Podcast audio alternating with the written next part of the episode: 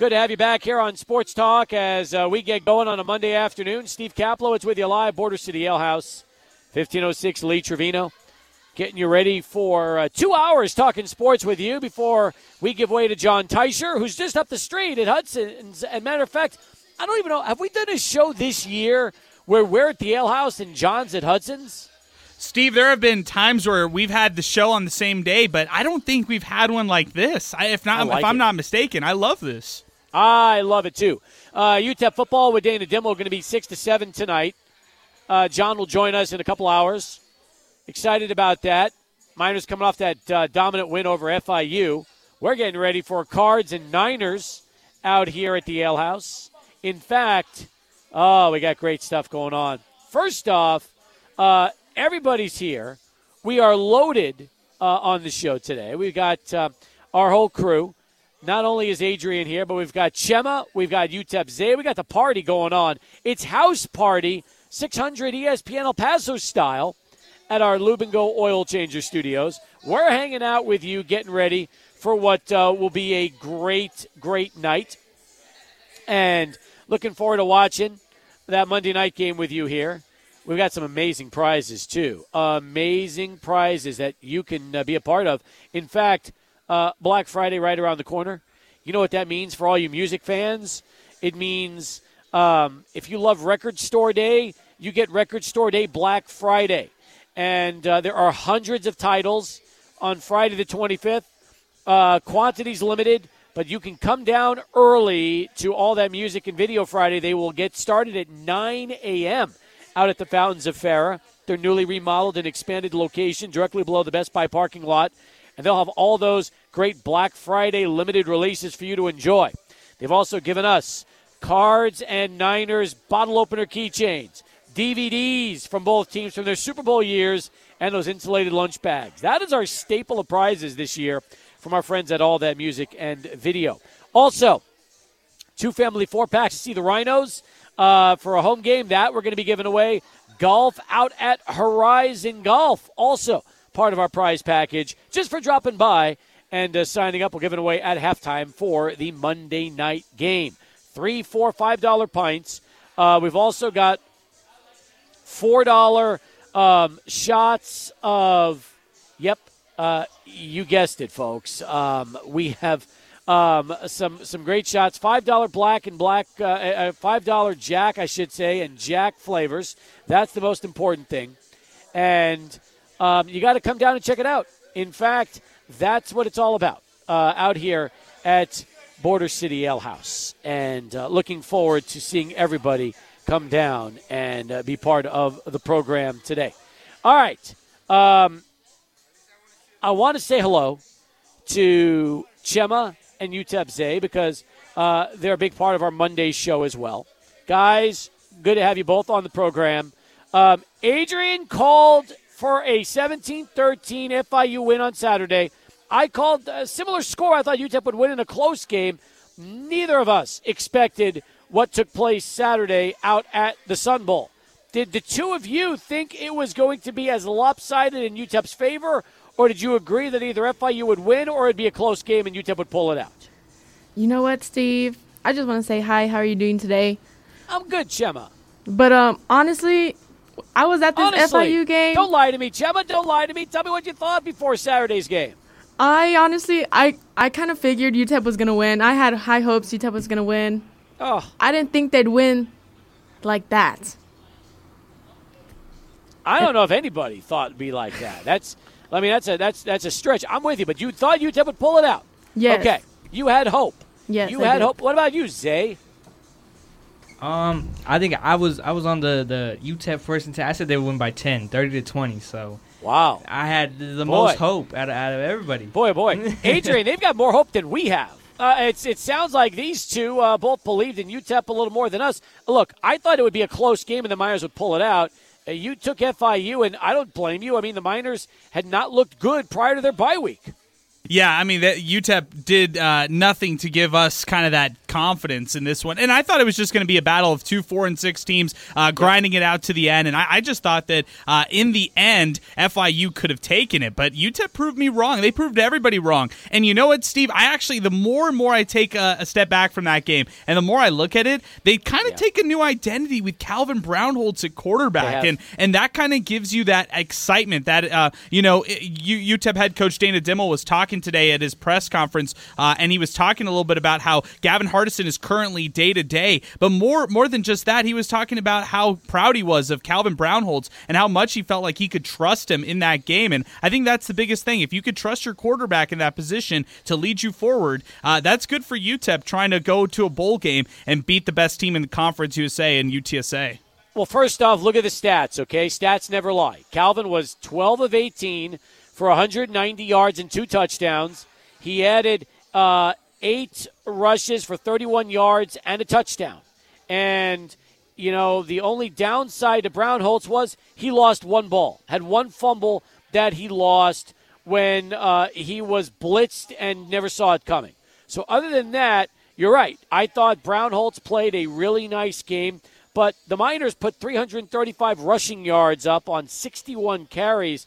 That was your story. I mean, between Ray Flores, Ronald Awatt, and Deion Hankins, goodness gracious. I mean, those three were the three headed monster, and they did what we said they had to do in first and 10 but when we give our preview of that game and what we would like to see them to do to win, most of the time, Adrian, we never expect it to go to script the way we draw it up, right? We just don't. We don't think it's going to happen like that. Like we said, hey, UTEP want to win. They need to just run the ball and run it right down the uh, Panthers' throats. And that's what they did. They did the exact thing we thought they would do. But in the game plan, sometimes what you hope happens and what actually happens are two totally different things. And UTEP really feasted off a bad rush defense that FIU has. I, I have to look at that UTEP run, run game and look at just the play distribution 61 rush plays to just 18 pass attempts that they had on offense. That tells you all you need to know about this UTEP team and what they prioritize. Uh, you know, there's an argument out there. It doesn't matter if it's Calvin Brownholtz or Gavin Hardison. If UTEP's running the ball and they're uh, running it for over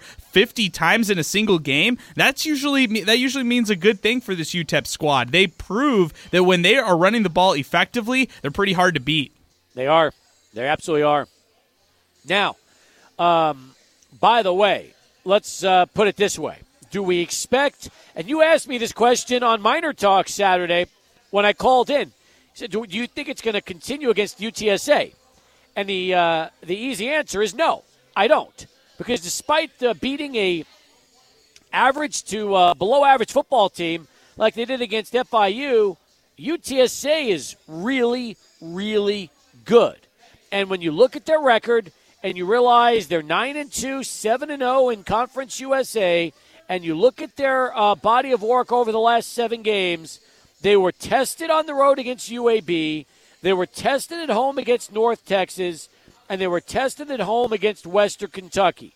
But other than that, they beat FIU 30 to 10, beat La Tech 51 to 7, beat Rice 41 to 7, um, beat Middle Tennessee 45 to 30.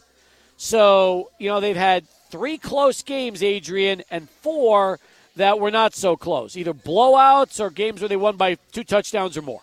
You know what? One of the things that we also have to factor in, and, and I think Sal Montes hit this on the nail on the head when he was talking here on Miner Talk on Saturday, is that it's also a UTSA team that is A, vying to try to get into a New Year's Six Bowl. UCF having a significant loss over the weekend in Navy, UTSA being ranked uh, to start off this week. So, yeah, they want to get into a New Year's Six Bowl if that's possible, if they are the at large bid out of the group of five. And then B, UTSA, that's their senior day for a lot of these outstanding players we're talking about. Frank Harris, most notably, one of the best quarterbacks uh, in Conference USA. This is his final game. He wants to go out on a on a bang, and uh, this is a, a, huge game for uh, the Roadrunners, just like the Miners. Now, let's say this, okay? If UTEP can run the ball on UTSA, control the clock, keep their offense off the field, and wear down their defense, they've got a chance to stay in the game. I won't say they have a chance to win. They have a chance to stay in the game because we all pretty much agree that UTEP will need to have a pretty flawless game, and UTSA will have to make mistakes in order for the Miners to have a chance, right? That's pretty much conventional wisdom because these two teams, the way they stack up, uh, UTSA is by far the class of Conference USA. Now, I will also say, though, that all that being said, Brownholtz intrigues me for a lot of reasons. Number one, there's not a lot of tape on him just really one and a half games this season and, and, and just a handful of plays, unlike Gavin Hardison that has three uh, years worth of tape. So if you think about it, Brownholtz is, is uh, riding high. The team is playing well with him, and confidence can, can take you some places. It really can. So I'm interested to see a UTEP team with Brownholtz. Um, I know you tweeted out the Gavin Hardison story earlier and the update on Gavin. He's practicing now, and you know he's he's getting closer. But we know what UTEP can do with Gavin Hardison. We still don't know really what UTEP can do with Calvin against good teams because he hasn't played in a game like Saturday before as a starting quarterback. Yeah, that's a great point right there. I think the only game that you can even put comp- comparable to that one is uh, the pandemic shortened season where Calvin Brownholtz took his first career start uh, in place of Hardison at that point, who was ruled out. He probably had COVID, never was confirmed. Uh, but yeah. Calvin was playing in that game with uh, UTEP trying to become 500 and make a case to try to get to a bowl game. Now, that was another really big contest he played in. But another thing you have to mention is not only is this a huge one for Calvin Brownholtz, biggest game of his career career. It could be his his last game. You know, he he's yep. uh, he was honored this weekend as a senior. Uh, you reflect on this UTEP UTSA rivalry. The Roadrunners have beat UTEP five straight times going into this contest. So uh, imagine if uh, Calvin Brownholtz ends his career at UTEP on, on the on a high note against the Roadrunners. All right, look, we got so much to talk about from the UTEP football win. We'll do that with your phone calls, but coming up next the story that everybody is talking about around this area. What went down over the weekend in Albuquerque and its effect on the New Mexico State men's basketball program. We'll have Colin Deaver next as we get live uh, from uh, Border City Ale House on a Monday. Great to have you as we send it over right now to Charlie One and get our first traffic update of the afternoon. 18 past the hour as Sports Talk continues live Border City Ale House as we uh, roll along here on a Monday, getting you ready for UTEP football with Dana Dimel at 6 and our Monday night game, 49ers and the Cards, giving away a lot of prizes at the half. So come down and join us. And uh, $4 Fireball, $5 Jack and Jack flavors, and two th- and three, four, and $5 pints on Pint Night here on the program. Uh, Colin Deaver has been uh, busy like everybody else has, uh, tracking the uh, weekend shooting involving a New Mexico State uh, men's basketball player that has been identified as Mike Peake. In fact, he's about to go on in about 10 minutes on the 4:30 news to lead it off uh, as we bring him on the program.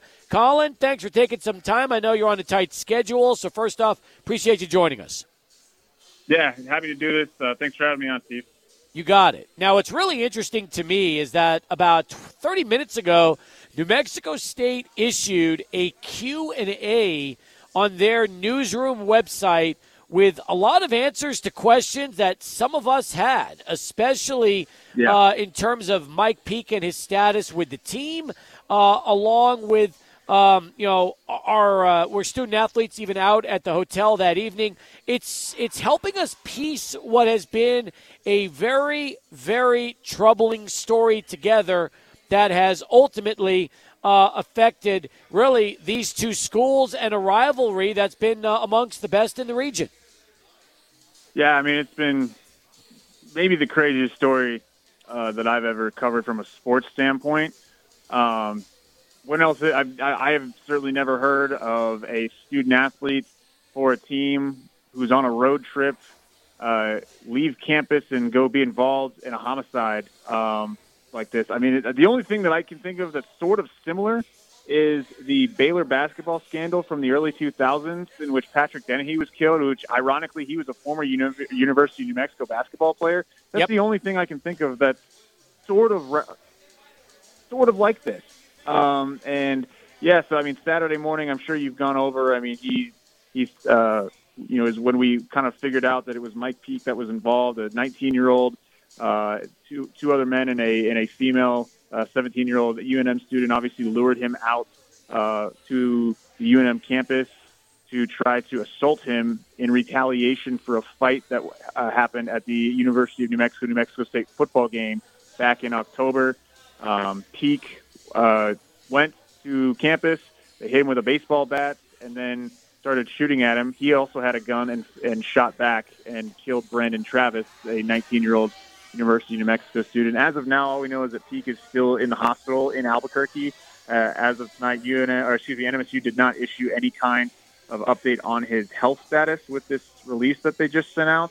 They also have not issued any kind of disciplinary action um, for him as of as of right now. They're hiding behind federal privacy laws uh, in that regard, as well as any disciplinary actions that might come for the coaching staff or uh, fellow players who were also out breaking curfew that night. However, they were not with Mike Peake, so he is as as of now. Basically, what we can confirm is that he was the only basketball player that was out that night involved in this incident. He called some of his teammates to come help him out after he was shot, but doesn't appear that any of the uh, any of the t- rest of the team was involved that night in the shooting. Um, and so, kind of where this leaves NMSU now, Steve, is they say they're going to be playing in a tournament in Las Vegas this weekend. It's supposed to start Friday night. Uh, I'm looking at their schedule right now. It's in San. Di- they play San Diego in Las Vegas on at 7:30 on Friday night. They say they're going to be playing that. Um, games versus UNM are up in the air. Are you surprised that in the Q&A they did address the fact that the team will travel to Las Vegas to play this weekend in the tournament? I am not surprised that they addressed it. I am surprised that they are playing in it.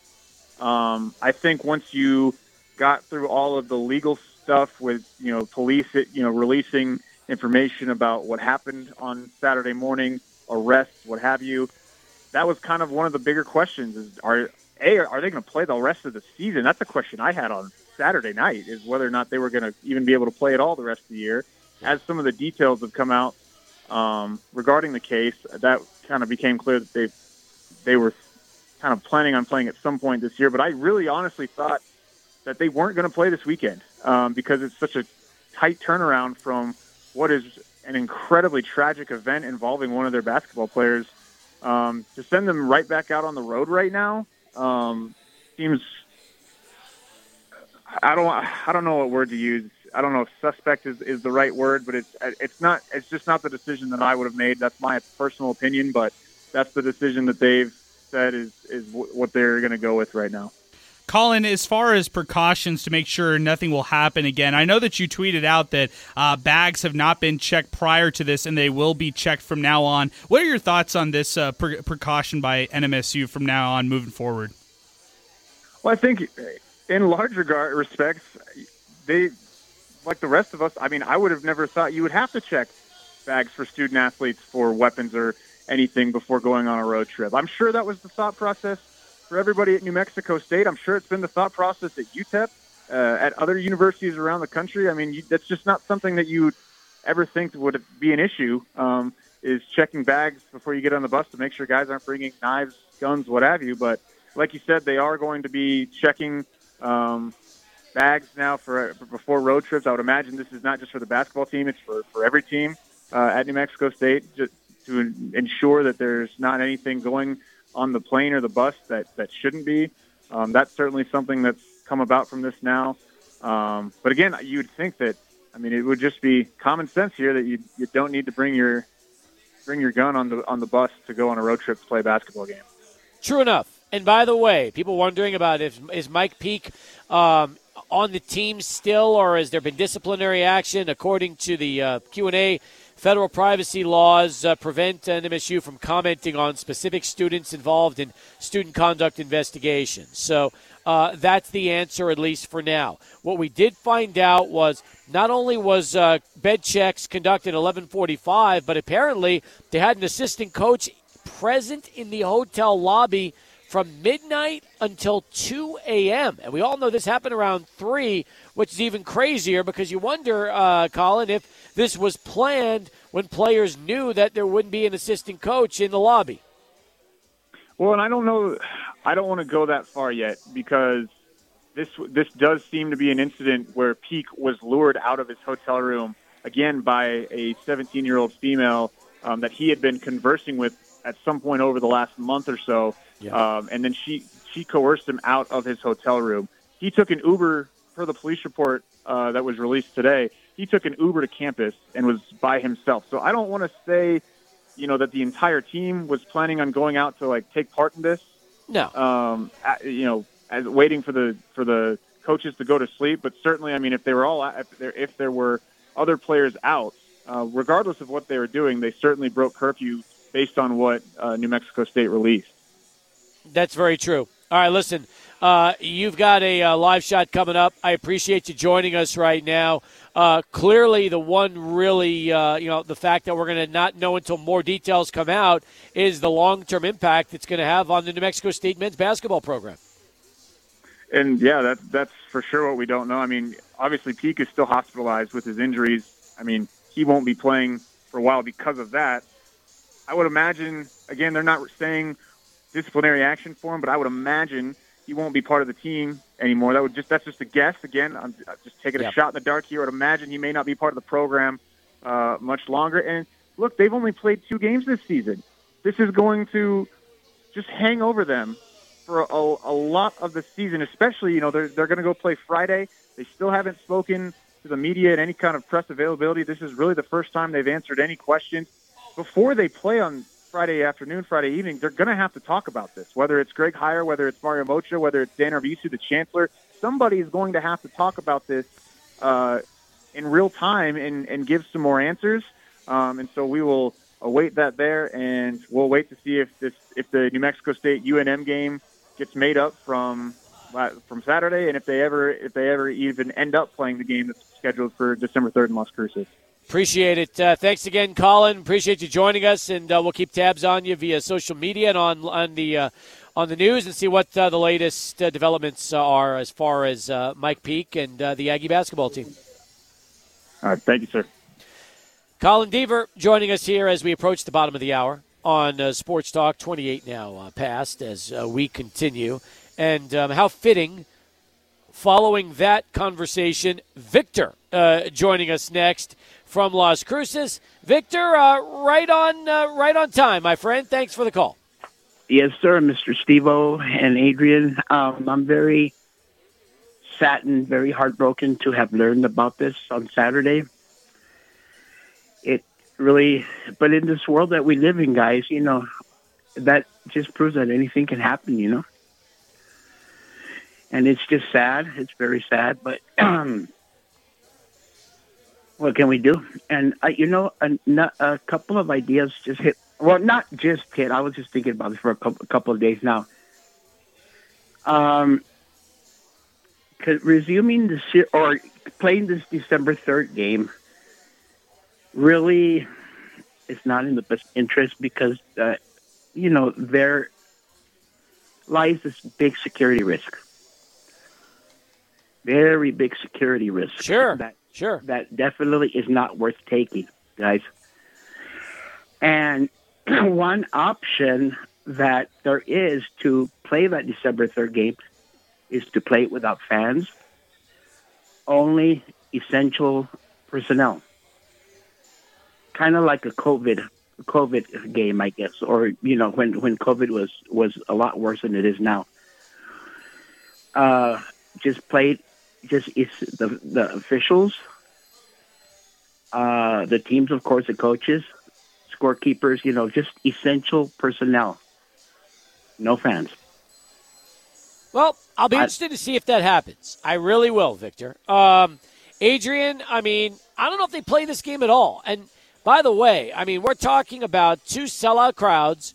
We're talking about hundreds of thousands of dollars of generated income that the schools are going to be losing out on this. And the truth is, is that New Mexico didn't have any of their players involved. This was involving their campus, a student, but the the Lobos basketball team had zero to do with what went down on Saturday, Adrian. Yeah, that's exactly right. I, I also look at this, and, and by the way, first off with Victor, uh, I thought I think that's an interesting idea if they decide to play that game December the third. Uh, poor Victor, man. It seems like he calls us. He's ready for some like therapy, and he's it's just really hurting him whenever he Yep. calls us on these issues. And I get it. If you're a New Mexico State fan, you're puzzled right now. You're left totally confused and kind of on a day to day basis as to what's next with this me, uh, men's basketball team. I don't know where they uh, take it from here, Steve. I, I don't know what's to come with this group. I think this will hang over the head of this group, and it's going to be up to uh, their their their leaders like Greg Heiar and Mario Moccia to help them move forward.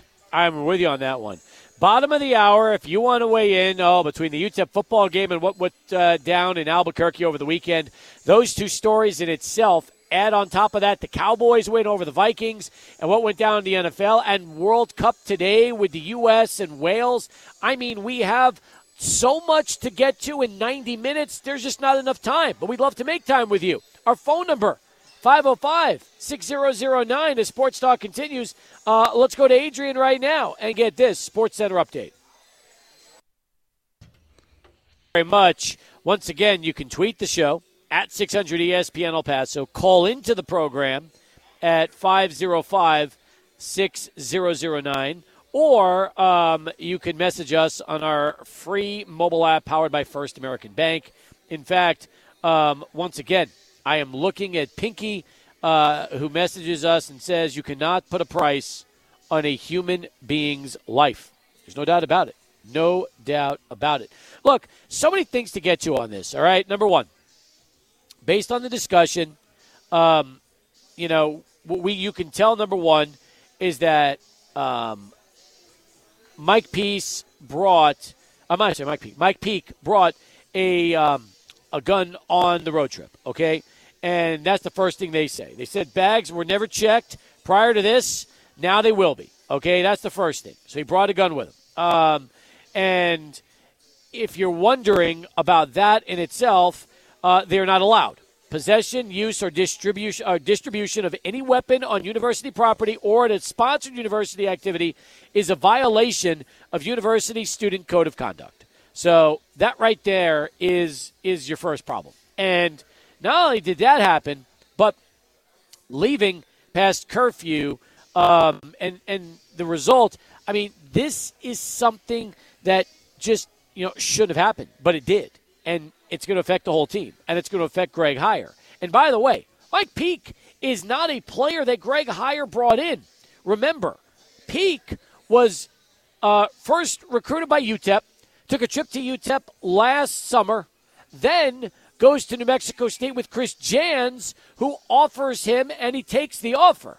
The Miners wanted Peake even before the Aggies did, and took a combo trip where he took the first visit to UTEP, then New Mexico State, then chose the Aggies. So this is not a player that was just brought in this season. This is someone who didn't play very much last year, Adrian, and now was a starter early on for the Aggies. Yeah, what people need to understand is this man in Mike Peake, he was supposed to make a big step forward this year on the court. A junior forward, uh, had a lot of pedigree coming into the mix. Uh, Mike Peake was kept at New Mexico State for a reason with Greg Heiar. They wanted him to be an integral part of this team to help lead the way and, and to try to continue uh, the dominance that this program has seen year after year in the WAC. He averaged nine points a game in, in two games this year. And uh, yes, you know, over this weekend, now he's finding himself in the hospital because of the, uh, the decision that he ended up making, leaving his uh, dorm room and, and you know right before a game day at three in the morning. That that's just uh,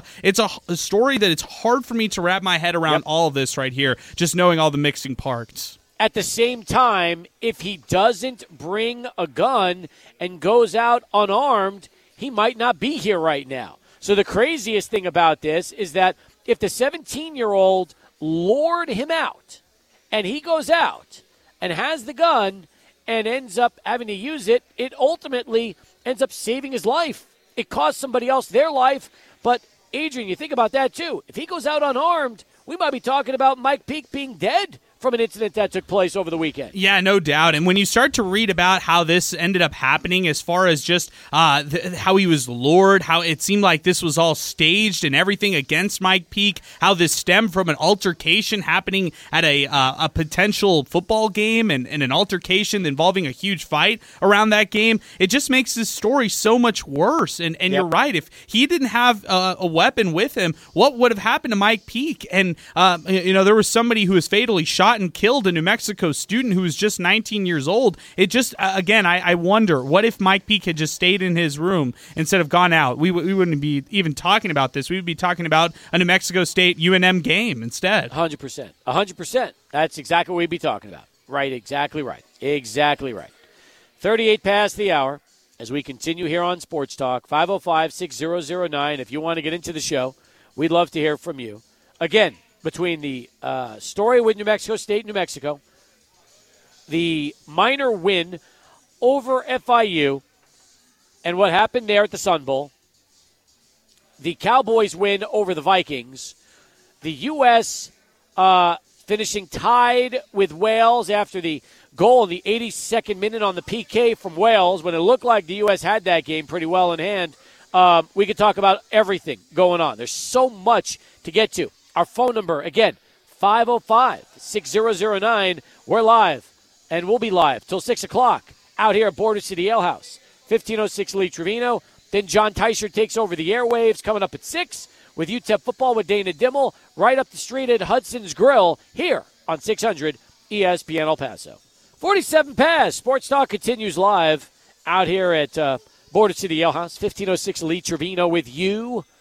505 6009, our telephone number. You just heard from uh, Physical Athletics in that uh, commercial break. The good news is Adrian has a new um, uh, fitness tip for you today. Adrian, uh, what do you have for our listeners? Yeah, appreciate it, Steve, and appreciate physical athletics. They remind everybody it's never too late to start your fitness journey. Forget a New Year's resolution, and hey, right after Thanksgiving is the perfect time to start. Start your fitness journey with physical athletics. They remind everybody that, as we know, sleep is important for everybody out there. Sleep gives the body time to repair and regenerate from the day before. You can make sure you get your sleep, and research shows that injury rate increases as the amount of sleep decreases. Nothing beats a good night's sleep, according to Physical Athletics. They've got two locations on the east side. It's at Joe Battle and Eastlake. You can get a free one week trial to see why I talk about them all the time. All you have to do is call or text 915 996 4476. That's 915 996 4476 to get started with Physical Athletics. All right, good stuff as we keep things moving. 48 past the hour right now. Would love to get your thoughts on everything. By the way, um, today, frustration. That is the best way to describe what happened with the um, U.S. men's national team. Really, really difficult. I mean, you're up 1 nothing. You dominate the first 45, but you have one goal to show. And then in the second half, a penalty that probably is unnecessary. Let's be honest. Uh, good call on Zimmerman. Shouldn't have taken it. Leads to the PK, the tying goal, and the final result uh, being a split in which most believed the U.S. had uh, an excellent chance to come out uh, with the victory, and and that is is rough. And don't blame the refs. Don't talk about that. If anything, uh, the draw you can put that on on the U.S. and uh, and really you know not taking advantage when you needed to in the first half, Adrian. When you dominate play but only have one goal to show. Yeah, it's a bummer, man. I, I felt like the U.S. got robbed today in a weird way. I know people are going to complain about the refs, and that's not the direction I'm ever about going. I'm more of the direction of saying, if you're the U.S. dominating this game, go out and finish it. I mean, why did you make that penalty late in the contest when you had no business doing so? Uh, make Wales make that shot. You know, force them to be good and, and execute on that shot. I, it just frustrates me the way that the U.S. lost this game when they should have won. It, there should have been no question about this one. Hey, uh, I guess if you're trying to be positive, trying to be optimistic about the U.S., this is their first contest. They looked good today, uh, and hopefully that could uh, give them some more motivation moving forward uh, as they got their next contest coming up. I believe it's Friday. Yeah, they do. Friday is England. That's right. And that's going to be a monster for them, an absolute monster. But, you know, I mean, I I don't think Wales is very good. you take away uh, a guy like Bale, uh, they're not that they're they're not that good. I mean, that's why I was saying that this was the match to win. This was it. They had it. I mean, you got to beat Iran now, and you got to pile it on them, which you, for goal differential. But it also puts you in a very very tough spot against England. Like you can't lose to England now because if you're 0 1 and 1 going into that final match with Iran, that's going to make things even worse because now you might uh, you know you might end up not finishing uh, in the top two in your group. It almost puts you in a spot where you have to tie or beat England. And think about what a tough task that's going to be for the U.S. Uh, to try to survive and, and be in the top two in Group B. Yeah, knowing what England did today, I mean, they, they killed Iran six to two. They, they, they yep. didn't even look back in that contest, and knowing that they have that kind of momentum going into Friday, that's worrisome for the U.S. Who, hey, they they had a chance today. I'm, I'm just holding on to that. They had that opportunity, and if you're a U.S. soccer fan, you're just frustrated knowing that you had a chance to put this one away and beat Wales. Instead, you're you're left with a tie. Yep, absolutely. Absolutely. All right. Uh, meanwhile, uh, New Mexico State story is a big one. We're talking about that uh, here on the show. Colin Deaver joined us earlier. More details are yet to come out. The university issued a Q&A as opposed to meeting the media. They, they, I'll give you MSU credit. They addressed every, uh, you know, every question we would have outside of the specific timeline of events that what went down. But – Think about this. You're Greg Heiar. This is your first year. You're just a few games into your stint at New Mexico State. You've already had to um, get rid of an assistant coach who um, was busted for DUI after the Bahamas trip, and now you have this. And he didn't bring him in. He, you know, he inherited Peake, but here's a starter. Uh, think about right now what Mario Moccia and what uh, Greg Heiar are going through at this very point. Yeah, and, and also you say you use the word inherit, and I think inherit in, in, today's college basketball is totally different than inherit was in years past. I mean, in years past, you'd get a player and you'd just assume, hey, since he's on New Mexico State, he'll stay with New Mexico State despite the coaching transition. But Greg Heiar had to choose to keep Mike Peake on this roster, yep. and that's the difference. Is uh, when you're roster building right here, he inherits Mike Peake and he wants to build a team around that guy and what kind of potential he could bring. And Mike Peake looked good in the in the first two games that he played played in, and now who knows if he ever plays college basketball again after what what ended up happening. hundred percent right. And you know, forget college, but about basketball. How about right. that? That's right. I don't know what's I don't know what's going to happen with Mike Peake after this uh, after this is over. And um, were you surprised that New Mexico State already committed to the Vegas tournament on Monday so soon, 48 hours after this story broke. Yeah, I'm very surprised, Steve. I, you know, you hear about how coaches had to be had to hang back in Albuquerque over the weekend. Uh, you wonder where their mind is at. What what kind of practice schedule, if any, is is going on right now? Not to mention the fact that these players have to deal with the the mental load of uh, knowing one of their players was involved in something like this, and and we still don't know all the details surrounding this, and if uh, you know if everybody else on the team is in the clear. But I, I'm just curious to see what ends up happening with this group knowing that they've got a game right around the corner this weekend, I would have taken a pause on the on the whole team. Yeah. You know, if I was to be honest, Steve, I would have probably paused things until maybe next month in December.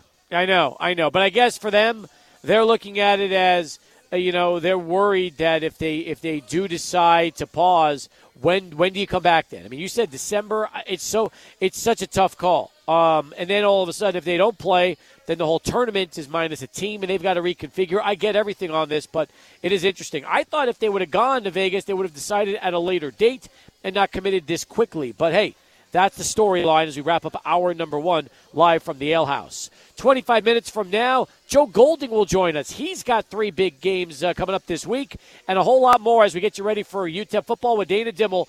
Top of our 6 o'clock hour live from Hudson's as Sports Talk is uh, live here at Border City Ale House on 600 ESPN El Paso. 20 minutes away, uh, Joe Golding uh, talking about the Jim Forbes Classic happening tomorrow, Wednesday, and Friday out here at the Haskins Center. Welcome back, everybody. Hour number two of Sports Talk. It is our second and final hour. John Teicher standing by at Hudson's Grill. We'll get to John coming up in about 45 minutes as uh, he takes us home and then gets ready for UTEP football with Dana Dimel, 6 to 7 out here up the road at Hudson's. We're live, 1506 Lee Trevino. Come down with us.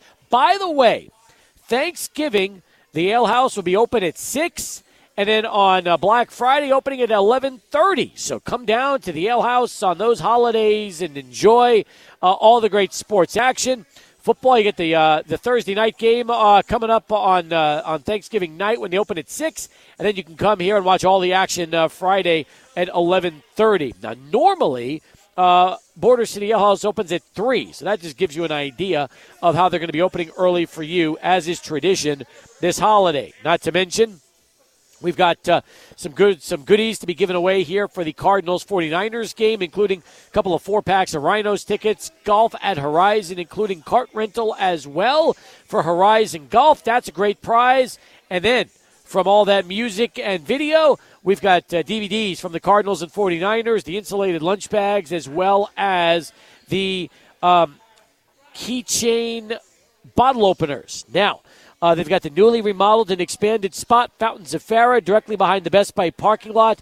And uh, all that music and video will be opening up at 9 a.m. on Black Friday. There are tons of great Black Friday deals. Now, if you follow uh, record collecting or CD collecting, you know there's picture discs, there's limited edition vinyl, uh, there's sometimes CDs, releases you just can't find anywhere, and that's going to be uh, only on Black Friday. So get there early there are six pages of of uh, releases coming out for um, Record Store Day, which is the Black Friday release on Friday. So pretty exciting stuff, especially if uh, you're a fan of those limited releases. All right. In the meantime, we've got UTEP Zay, we've got Chema. They are back with Adrian in our 600 ESPN El Paso Lubengo Oil Changer Studios. Here's what we've talked about in the first hour. We discussed the Miners win over uh, FIU. We'll get into our Miner Talk mashup coming up here in a moment.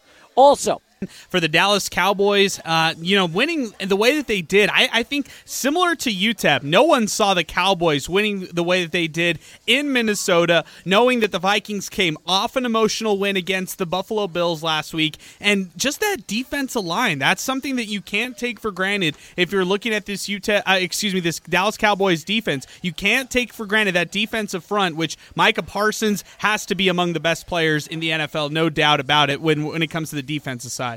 Absolutely. Absolutely. He was amazing. Absolutely amazing. So, again, huge win by Dallas. Uh, they rebounded so well after the loss to Green Bay, and that's important because right now in the standings, Philly came back to beat Indy. So Philadelphia nine and one. The Cowboys and the Giants are tied at seven and three after the Giants' loss to Detroit. Washington is six and five.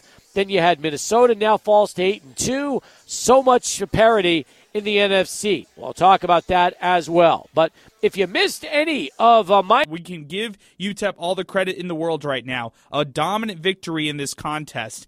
And to be honest with you, Sal, none of this means anything if uh, UTEP doesn't win next Saturday against UTSA. You could be excited about this one. You could talk about all the great things UTEP did against a really bad Florida International team on Senior Day today. But all that matters is surviving and advancing to try to become bowl eligible next week against the best team in Conference USA at UTSA. And and that's a tall task, right? It, and it's come down to this. After there were games that the Miners definitely should have won. You know, at least on paper, didn't happen in real life. But we could talk about Louisiana Tech. You know what I mean? We could talk about Middle Tennessee. We could talk about Rice, their, their last um, game as well. So this is something that really, really um, is kind of I don't want to say hindering them, but they're in this position because they didn't handle business when it needed to be handled. However, with all of that being said, there's still one more game to play. Robert, good evening, man. What's going on? It was a little chilly, but it was well worth the sitting out there and, and getting a little cold. But you know, they played great. You know, I just uh, hope they can carry that on into San Antonio next week because you know, like you said, Jekyll and Hyde, they play either you know great and um, you know they hopefully you know San Antonio may overlook them a little bit, but if they come in with the games that they played against Boise, if they play the intensity next week, you know we'll give them a good game. Let's go to Ronnie, who's joining us next on the phones. You asked me this two weeks ago. I'm sticking with Brownholtz. I, I said that then. You said I was crazy. Sticking with it now, regardless if Hardison's healthy or not. Why would you go against that now just to give Hardison one last rod? That doesn't doesn't make sense. You know, the team has got a bit of footing going forward, so you might as well stick with that. There's no need to uh, try to reinvent the wheel in the last game. Arrogant I've ever heard Dimel talk after a game. I wish Dimel would talk like that you know, when they win that that today he came out of character. You know what I mean? Which tells me the Broncos put a little belief and fire in him. Because today he didn't sound like the same old drum and Dimel. You know, he said, Hey, we're tough out, we can play with anybody. Now that's debatable, but uh, I like that he's, you know, spewing that message into the air and projecting those those energies and pounding his chest a little bit. Gabriel, what's going on? Good evening, man. I think um, Calvin opens up the playbook a lot, and I think he gives him a little bit of fire. It's like it's a little bit of like kind of like Tyler Heinicke with the with the Washington Commanders. They showed a lot of energy today. It was really really really nice to see, and I think it'll be uh, good momentum for them going into UTSA, which will be a, a dogfight. Get back to the phones. Let's welcome on a friend of the program, Babe Loffenberg, who's joining us next on the phones. Uh, no, I, I watched the game and listened to Tysh. I kind of keep them both on. Now, I'm up in uh, Minneapolis because, of course, Cowboys play the Vikings tomorrow. So, yeah, great win, and I, I was really, really happy. And I listened to the post game show there with Tysh and, and Coach Dimel, and he said he thinks everybody played. So I, I love all those seniors getting in there, especially the local kids from El Paso. Struggles and Gavin's healthy, they can bring Gavin in relief for the game. I think. I, I mean, you you know it's a do or die. I think you got to go with the guy that that's been able to get you there in this last game because they played so well with him. Yeah, I think uh, you know recency bias, uh, but you just look at other other uh, col- college football uh, teams, or just look at any NFL team. I, I, you know, somebody referenced Taylor Heinicke. Well, if you're going to use that analogy right there, Carson Wentz, Gavin Hardison going down early, you ride with the hot hand, Taylor Heinicke, Calvin Brownholtz. Look at what Brownholtz instilled in the offense against Rice. That yep. offense didn't do anything in that game, and he comes in uh, and led them uh, in kind of a comeback in that contest. And then this past week, it was utter domination by the UTEP offense. So I, I would ride with the hot hand. I, no question about it. I would go with Calvin Brown Brownholtz. I'm with you on that one, and I think they will. I think when it's all said and done, they will. I'd be, I would be shocked if they go with Gavin. He struggles and they get beat. I mean, that would that almost tells you that um, you know they they'll, they'll live and die with him no matter what. So I don't think that's going to be the case. I think that even though Dana's going to probably play close to the vest like he did against FIU. Uh, more than likely, they want they want UTSA to be game planning for both, which is what they should do. Um, I think they go with uh, with Calvin this week. Zay uh, and, and Chema, are you both in agreement in terms of uh, where the Miners go? Honestly, Steve, I am. I really hope that Dana Dimel goes with Calvin Brownholtz against UTSA, just because right. of what he's done so far. I mean, yeah, you can't fault him because he's been nearly perfect in these last two games, eh? Yeah, yeah, me too. I think a lot has to do with the play calling. I think if you call that kind of game for Gavin Hardison, you get the same result. But I am going to say, yeah, Calvin Brown. I hope they I hope they start. But they've called that game plan for Gavin this season, and you're right. They've had very similar results.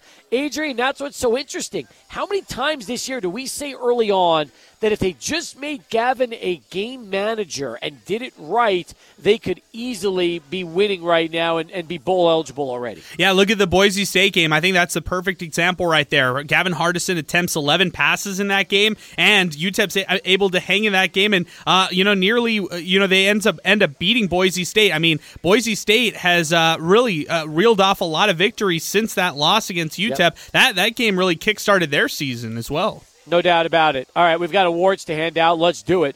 Let's start first. A lot of choices here. What did you go with as far as uh, the uh, Oscar Arieta drive of the game? I'm wondering where you went there. Yeah, for this one, it was uh, we we started it off with the drive that set the tone in the game. The first opening drive by the Miners. It was a long drive, uh, capped off by a one yard rushing touchdown by Calvin Brownholtz. And for the Miners, starting off uh, sharp in this game meant everything. It gave them a lot of momentum early on, and so we gave the drive of the game the first uh, drive, which was 11 play, 75 yard drive.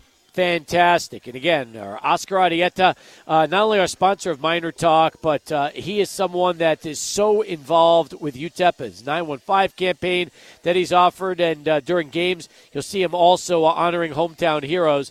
Uh, the Oscar Arieta Agency. You want to learn more, just go to OscarArietaAgency.com. We're going to get to Drew in a moment. So, Drew, I know you want to talk Cowboys. We're going to do that with you coming up in a moment. Uh, but first, let's also get to our uh, specs play of the game. Uh, any question here? No question at all as far as the play of the game. And we even have a highlight for this one, Steve. It was uh, one of my favorite ones, especially from El Paso's own and Ray Flores. Let's hear the call. Here's Flores coming left with the lead blocker, Tupou at the five, dives at the goal line. He's in. Ray Flores, touchdown, Miners. Well done. And again, you can head to specsonline.com to order uh, online and also locations throughout El Paso, including one by UTEP, 2525 North Mesa, Specs Wine, Spirits, and Finer Foods. Finally, our Heineken player of the game. You had a couple of choices here. Yeah, we did. We had some really good options. You could have get one with the quarterback and Calvin Brownholtz. Uh, linebacker Cal Wallerstedt had an awesome outing as well, but we went with uh, the uh, wide receiver slash running back and Ray Flores in an outstanding performance. He had over 100 on the ground and what he was able to do. You see 13 carries, 128 on the ground, and two rushing touchdowns. Just a great game for Ray Flores all around. Congratulations, Ray, on that award. Joe Golding coming up as we continue next segment. First, let's go to Drew. He's on the lines. Drew, thanks for waiting. Hey, how you doing, Steve? Good, Drew. How are you? Hey, I'd like to wish you and all your listeners a, a pre-holiday Thanksgiving. I uh, hope you have a great holiday. You as well, Drew. You as well. Sir. Yes, sir. Okay, is a UTSA game UTEP going to be on the ra- on TV? Oh, that's such a great question. I would hope that's an ESPN Plus game. It's a stadium game, Steve. How oh my that? God! Our last time around. Oh, there you go. So that's that's uh, God's gift uh, to uh, stadium. Uh, it is the stadium game of the week. Okay, I'll be. Which means you gotta you gotta watch it on the stadium app. Is what it means, Drew. Okay, I'll be checking it out and listening to Taisha on the radio. Fantastic. Um, the Cowboys played a almost perfect game. That's about as close as the Cowboys are going to get for a perfect game. I thought it was uh, pretty much there. They dominated from start to finish, and uh, they look like the class of the NFC uh, on, on Sunday for for sure. My favorite two running backs are Aaron Jones and Tony Pollard out of Memphis. Well, I, I don't think he's going to return. You know, I'd like to see him remain a Cowboy, but he's going to make a lot of money next year. I think. I don't know if the Cowboys going to match him or what. What do you think? I mean, he's only 25. He's in his prime. If I was Dallas, I would let Zeke walk and keep Pollard, but we'll see what Dallas does when it's all said and done.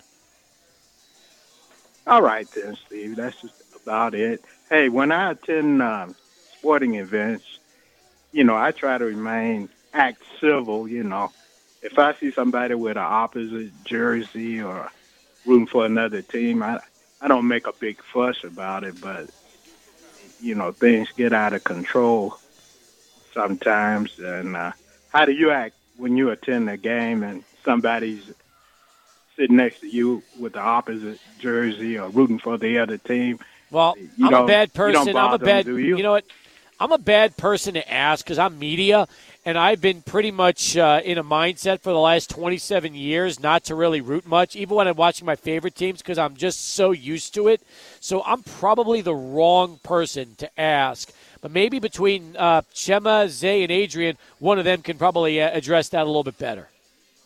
You know what? I'm going to listen to them off there. So appreciate so, you, Drew. Hey, Drew, appreciate you a lot. Uh, what I would say on my end, Steve, is just like when, whenever if I was in that situation, I'd probably be as civil as possible. But I, I take more of a role like you. Uh, so I, I don't I don't really classify as myself, you know, as a fan in, in some of these situations. Uh, you know, oftentimes like I like other people would. So it's hard for us to answer this question. I think.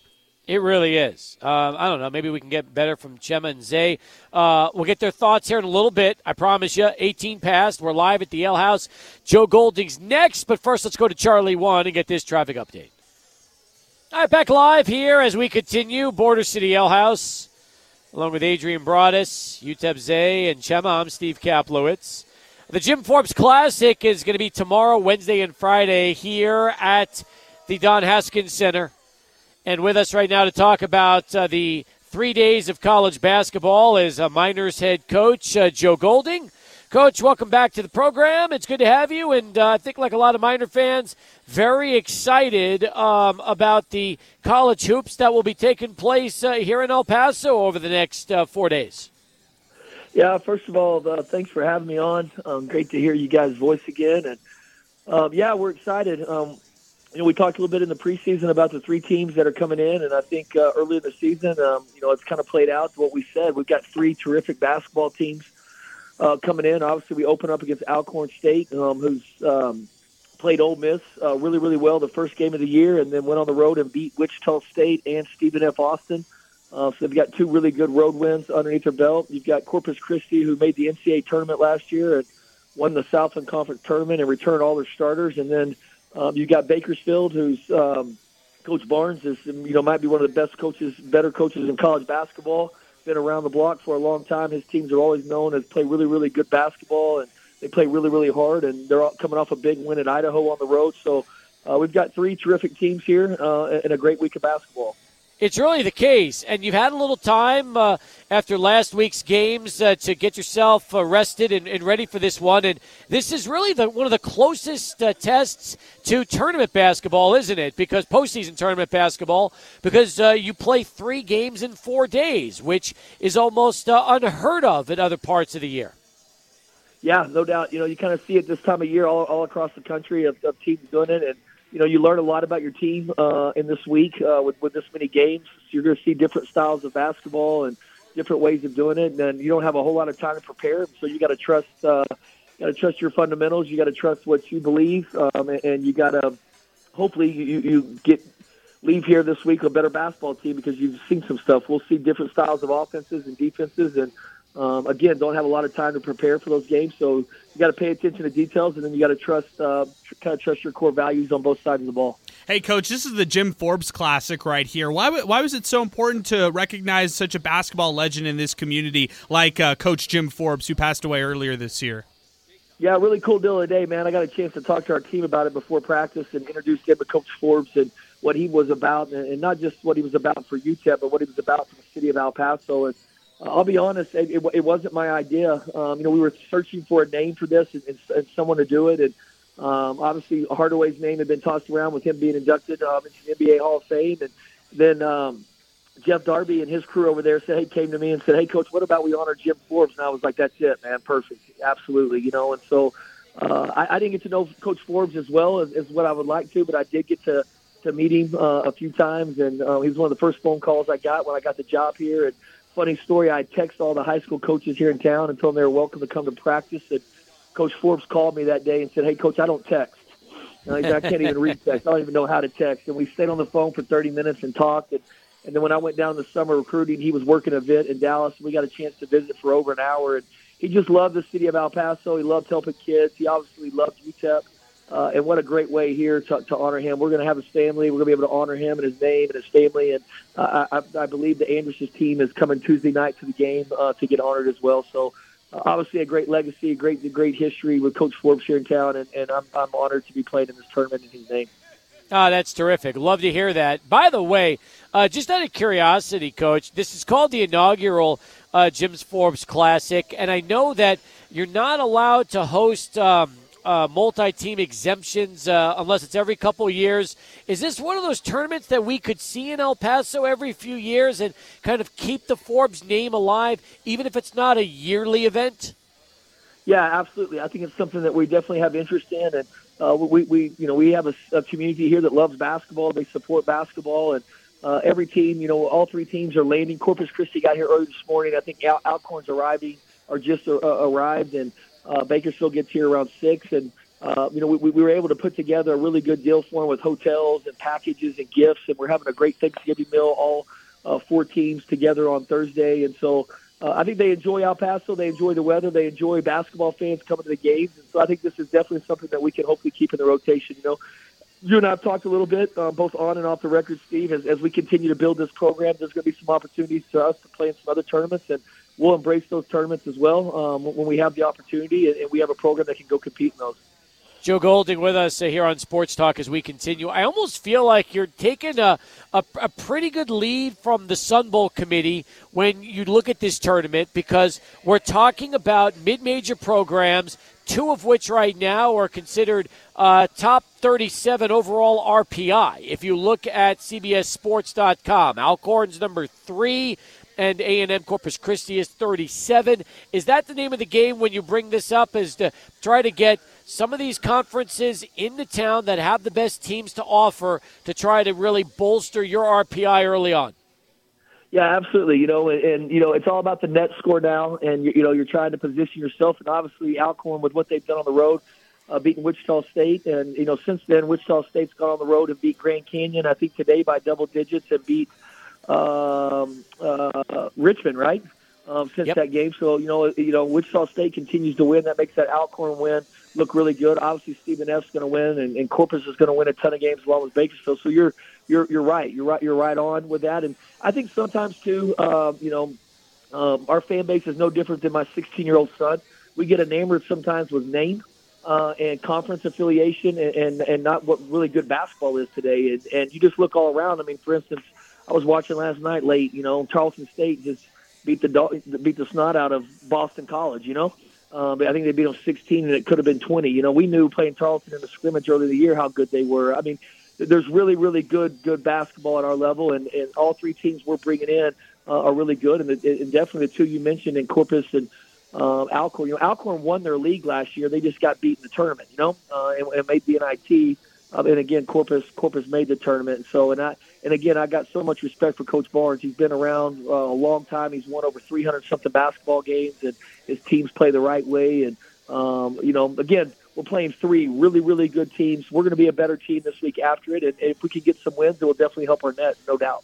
Coach, uh, before we wrap things up, wanted to ask about your brother-in-law and Sonny Dykes. He's 11 and 0 right now with TCU. What, what's it like watching from afar, and, and how uh, successful they've been this far, thus far? Yeah, just so proud of him, Adrian. I mean, I just it's unbelievable what they're doing, and um, you know, it's it's almost like it's meant to be, man. But what they have a they have such a grit and a toughness to them. I I think I saw a stat the other day. They've been down in five or six games um, and you know they trailed by maybe double digits, and they just continue to play, and they, again have a toughness to them and a grit. And I just loved how they toughed out that game at Baylor. You know they came off a tough physical game at Texas, go to Baylor, and they've got some injuries. They're facing all kinds of adversity, and uh, again found a way to get a turnover late, and uh, go down and score, and then get a stop uh, and get the ball back, and we're able to execute the the field goals. Uh, to perfection, you could tell that they had worked on that. They get the ball to the center of the field, run their field goal team out, and so I'm just happy for them. Uh, obviously, I'm a nervous wreck uh, about these this, these next two games. Uh, obviously, Iowa State and then whoever they play in the Big 12 championship. But uh, just happy for them, and I haven't got the opportunity to watch them play. Uh, but um, you know, I'm definitely rooting for them and, and, and excited for them. Joe, let's wrap it up with this. There are people in town that uh, are not leaving for the holidays, and if they're looking for something to do tomorrow, Wednesday, and Friday, this is the perfect opportunity. And it's not just one game, there's two games every night. There's the 4 o'clock game, which involves the two teams you're not playing, and then your team at 7 o'clock. So you can get six games in three days, and if you're a college hoops junkie, it should be right up your alley. No question. Again, three really good teams coming into town. Um, we're going to have to play some of our best basketball up to this point to win these games, um, and, and, a great opportunity for our community to get out and, and not only support uh, our Miner basketball team, uh, but also support Coach Forbes and his legacy and everything he meant to the city of El Paso, and uh, and watch some really good basketball. So uh, there's a lot going on. I get it. Families are in. Uh, there's a lot of celebrations, a lot of eating, a lot of good football on uh, good basketball on, but we would love to have their support um, at, at, the uh, at the Don and, and uh, hopefully lead us to, to, some victories this week. Well said, Coach. Appreciate it. Thanks for the time. We'll see you out uh, tomorrow night. always, guys. Appreciate you guys for having me on. I'll talk to you guys soon. Joe Golding, head coach of the UTEP Miners. They wrapped up practice just a little while ago, and now joining us uh, to give us a few minutes uh, here on the show. 33 past the hour. Adrian's back. He's got Sports Center next. 600 ESPN El Paso. Appreciate it as we continue here on Sports Talk. You know, Richard Justice has a story in Texas Monthly, and it says, "Did Texas blow its chance at TCU coach Sonny Dykes in 2020?" And talking about how before uh, you know uh, Steve Sarkisian ended up becoming the Longhorns head coach, that uh, apparently Chris Del Conte targeted Dykes as his first choice. And we'll never know now, but look at what's happened between the two teams. And uh, clearly, if you're a Texas fan, how this will drive you crazy, realizing you'll never know the what if game if uh, they chose Dykes over uh, Sarkisian. Man, we're already at this point, right, Steve? This is what year two into Sark, and we're having these uh, questions on what if. What if they had gone the Sonny Dykes route? And uh, for him, I mean, for Sonny Dykes, I think it's a great situation right here at TCU. I mean, not a lot of, uh, I, I would say, overhead right here for this season, knowing that there weren't that many expectations. Yeah, he had success at SMU over time, but it wasn't like they were expecting them to contend for a college football playoff in year one. So, uh, what a great situation that Sonny Dykes has built over there at, at uh, TCU. And for Sarkisian, I think for Texas fans, they still have to hang on to the hope that his recruits in the future, uh, hence Arch Manning, uh, those guys will pan yep. out in years to come. Well, that's going to be the key. That is going to be the key. And think about this, okay? Look at all the money that uh, Texas right now has uh, given uh, Quinn Ewers and, and how uh, in NIL and how he has not shown the ability to be the franchise QB. That could be Manning next year or the next year. Who knows? Somebody else coming out. Isn't it interesting that when you grab a quarterback with all the fanfare, doesn't mean that they're going to be the answer for you at that position. And unfortunately for Texas, that's been the story of their football program over, I mean, what's over the last decade plus? Uh, it's a lot of hype. It's a lot of four star, five star guys who commit and who are fan favorites all before they step onto the field or court. And as soon as they start playing, uh, then people end up turning on that player and they're ready to get uh, over to the next guy. So unfortunately for those, those, uh, uh you know, that program right there, it's been yep. a lot of uh, hype, but not a lot of delivery when it comes to these guys. Absolutely right. Uh, I want to get back to a question we had before we brought, uh, you know, uh, Joe Golding on the show, and that is, what do you do if you're sitting next to uh, a fan of the opposing team in a big rivalry? So Adrian and I have the same answers. What about you, Zay, and, and you, Chema? How would you handle that if you've got a, a really over the top fan right next to you? Well, yeah, if he's an over the top fan, he's talking trash. Well, I'm gonna talk my. How do you know it's a he? First off, how do you know it's a he? How oh, do you know it's yeah, not yeah, a yeah. she? I mean, You're it right, could be anybody, right? Whoever is sitting next to me, if they're gonna talk their trash, I'm gonna talk my trash, right? But if they're just chill, I'm gonna be chill with them. We're gonna become friends, and um, yeah, we're just gonna have fun. But yeah, that, that's Okay. my opinion. So you'll trash talk right back, is what you're telling me. Right back. I got you. All right. Uh, what about you, uh, Chema? How would you handle it? You see, Steve, uh, I'm honestly going to have to agree exactly with, with what Zay said because we were actually talking about this off air, and me and Zay were literally just like finishing each other's sentences over here. Funny. I like that. So you, you two are basically one and the same. All right. That is a good a good way to handle it. I like that. Uh, John Teicher going to be coming up here in a little bit uh, during our final countdown live from, from Hudson's, where we'll be joining him in just a little more than 20 minutes from now. But first, if you are looking at buying or selling your home and you're We're presented by Tropicana Homes, an official sponsor of the UTEP Miners. Tropicana Homes, El Paso's most trusted home builder since 1950. The Miners getting set to head to San Antonio on Friday and Saturday's uh, season finale, Conference USA play. The Miners and the nationally ranked UTSA Roadrunners. Our coverage begins at 12:30 with the Longhorn Distributing countdown to kickoff show right here, 600 ESPN El Paso and the UTEP Miners app. Want to remind you that Hudson's is open nearly every day during the year, but not this Thursday. Thanksgiving Hudson's will be closed, but it will be open uh, again on Friday, Saturday, and of course Sunday for all the NFL action as well. Open daily at 11 a.m. And Sundays they open a little early at 10:30 a.m. for your NFL viewing pleasure, and of course with the uh, brand new NFL tailgate menu as well. Well, Dana, the Miners uh, getting set to uh, play their final game of the uh, season. Closed out the home schedule on uh, Saturday on a bitterly cold day against uh, FIU, and what a performance! And as we talked about after the game, uh, the irony for me is, and we've talked about it every week, the Miners haven't been a particularly fast starting team this year, and on the coldest day of the year, you started quickly and you finished quickly as well. Yeah, we had, uh, you know, we were really thought the coin toss again was going to be really, really important.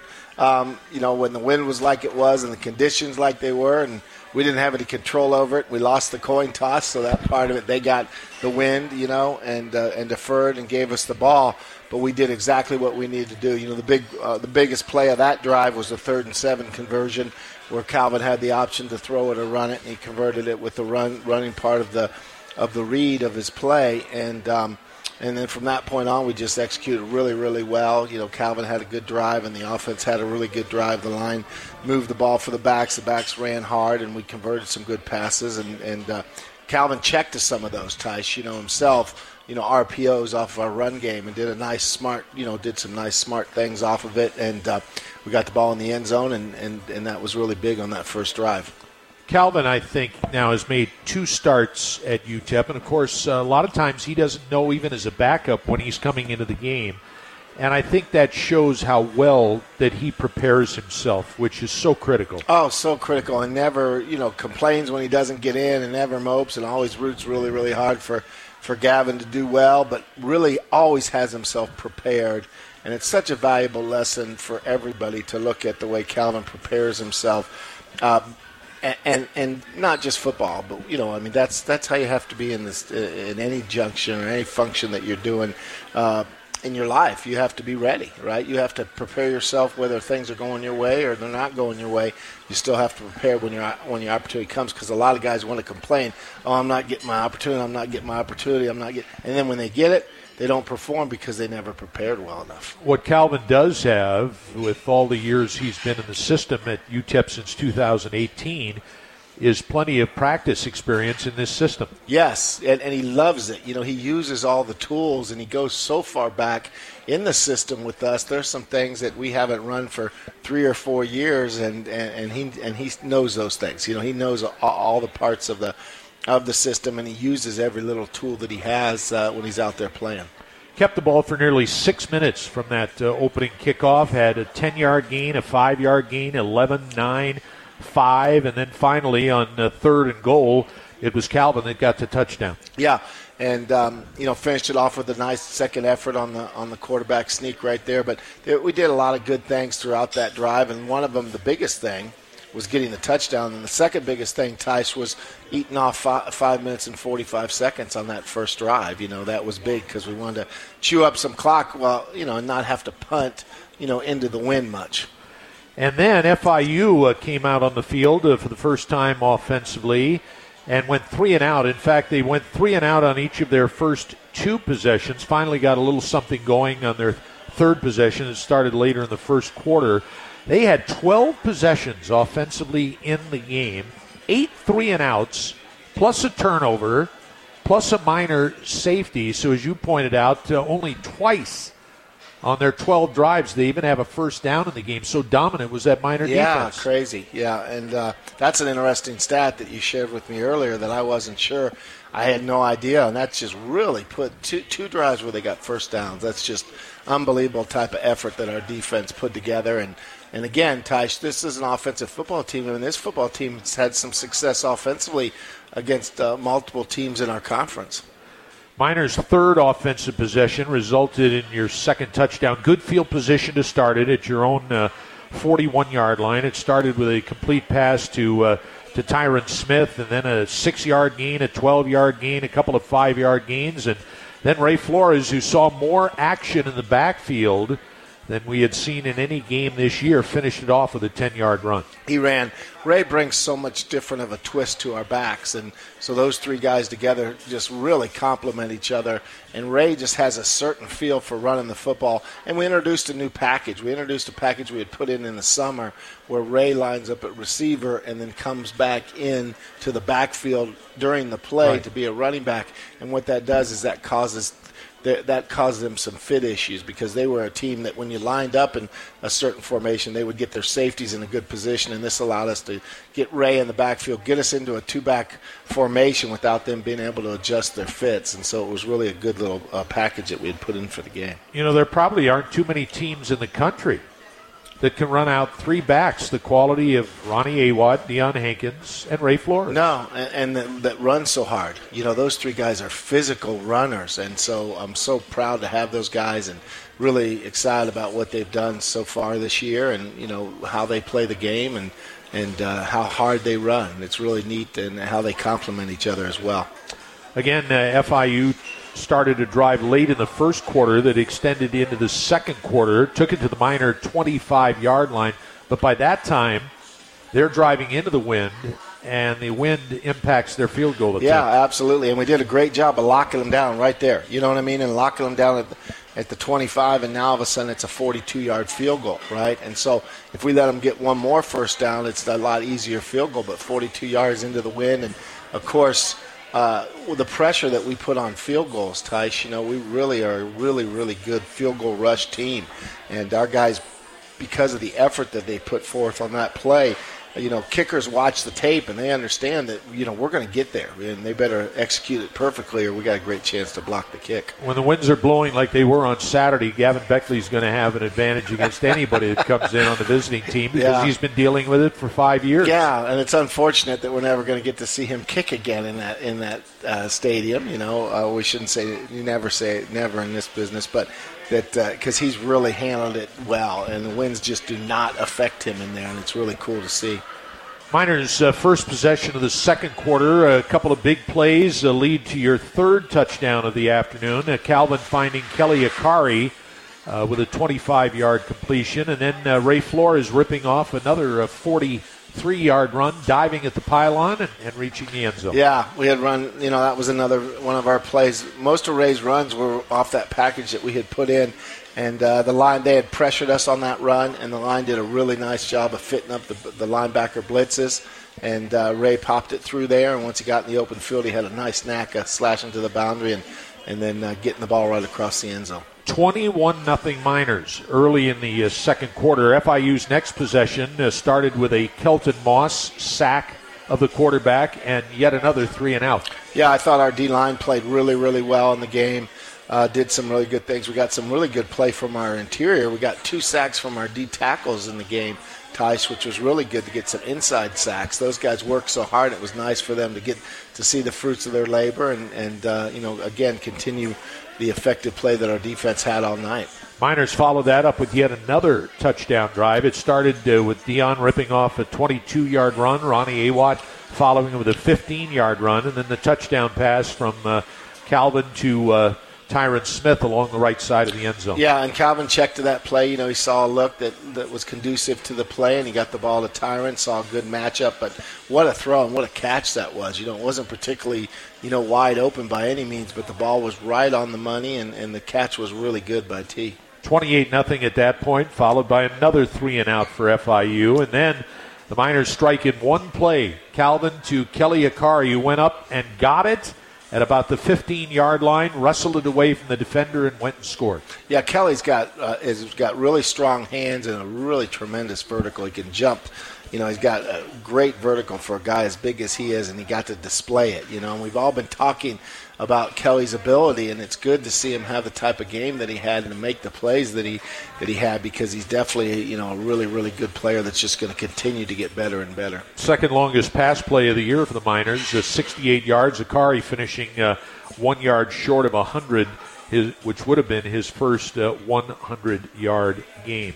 On FIU's uh, next possession, uh, they were forced to punt. The Miners were uh, whistled for an unnecessary roughness call, but on the next play, the very next play, Gary Theard picks one off. Theard, who's Yeah. uh, been hurt a lot of the year, has played some on special teams, not a whole lot on defense. Got an opportunity in his final home game on Saturday. Had one and could have had another. Yeah, and you know he did get hurt, like you said, Tyson. It kind of threw him off track for his playing time, and and uh, I was so angry about the penalty because it was kind of a weird penalty. You know, the punter was had already punted the ball and was coming down the field, and we went and blocked him, and they said it was unnecessary roughness. You know, and so I was so agitated by that play that.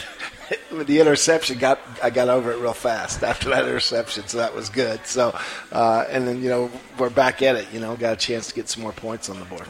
And uh, the Miners uh, do indeed do that as they start at the FIU uh, three yard line. A 16 yard run by Hankins. Another uh, pass to Walter Dawn for seven. And uh, you settled for a field goal, a 25 yard field goal by Gavin Baechle right before the half. Yeah, and that was good. You know, we got points on the board there. You know, and that was the big thing. We didn't have a lot of time, but we had all three of our timeouts, and so we were able to move the ball down the field and, and get some points, some added points on the board. So 38 to nothing at that point. Now, what's your mindset when you go in leading by that kind of a margin? Well, the mindset was this: is that I, the challenge to the guys was you know, we worked so hard to have the opportunity to play football games. You work all year to have them, and I said, so now uh, we got to take this game one and zero and play, you know, one play at a time, and say stay real focused on uh, playing good football, fundamentally sound football each and every play, and just play. You know, just some, when you're down at halftime, you say, hey, it's zero zero. When you're ahead like that at halftime, you know, it's zero zero as well, and, and stay locked in. And for the most part, you know, I thought our guys, uh, you know, did a lot of good things in the second half as well. Well, your defense certainly got the message. All three FIU possessions in that third quarter, three and out. Yeah, absolutely. And the offense, you know, uh, the first, I wasn't happy with the first drive that we had in the third quarter. Um, but we did pop a first down on the first play, and then you know I wasn't happy how we finished it after that. But we were being smart, and we were already starting to implement some of our guys, some of our seniors right. that haven't played, and some of our younger guys, and being smart. You know, because uh, uh, obviously a being smart, b giving guys that work so hard a chance to play, and C, being respectful to your opponents. You know, I'm not ever going to be somebody to run a score up on somebody Right.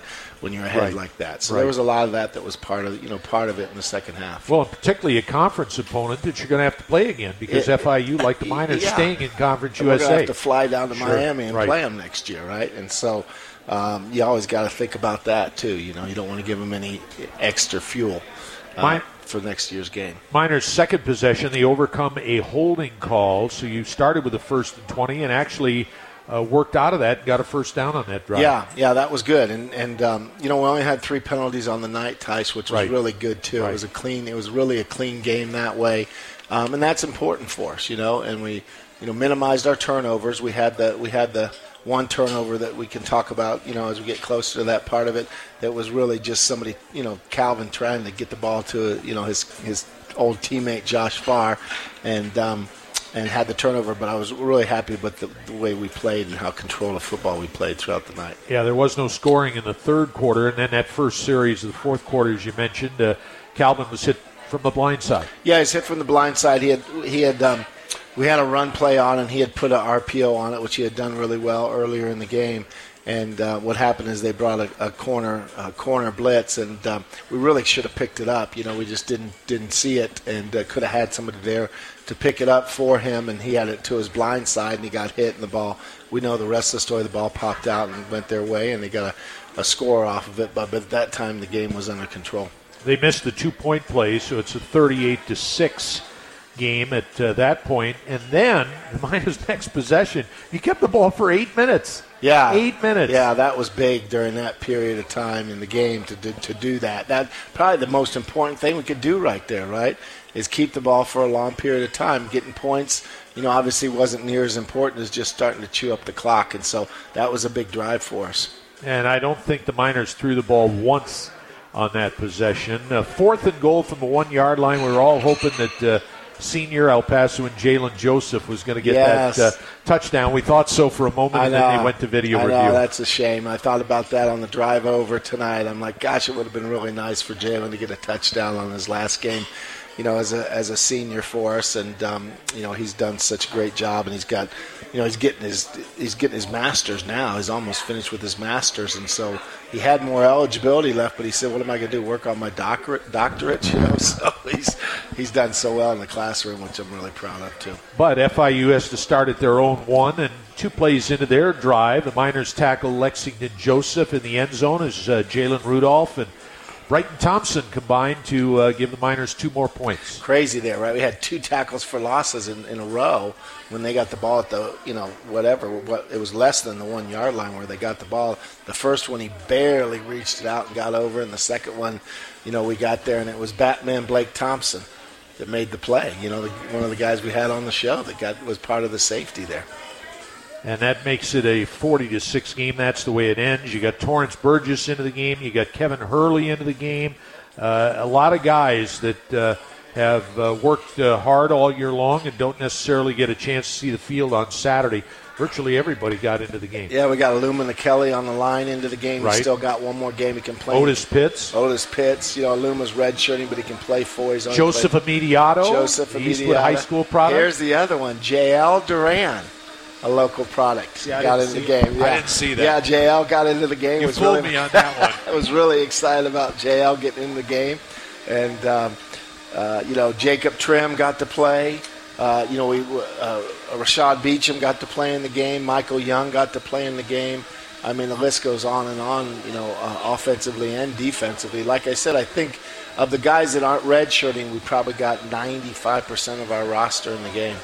The numbers, the final numbers, staggering. 79 offensive plays to 43, 525 total yards to 71, 335 yards rushing to 15, 190 passing yards to 56, 42 minutes time of possession in the game.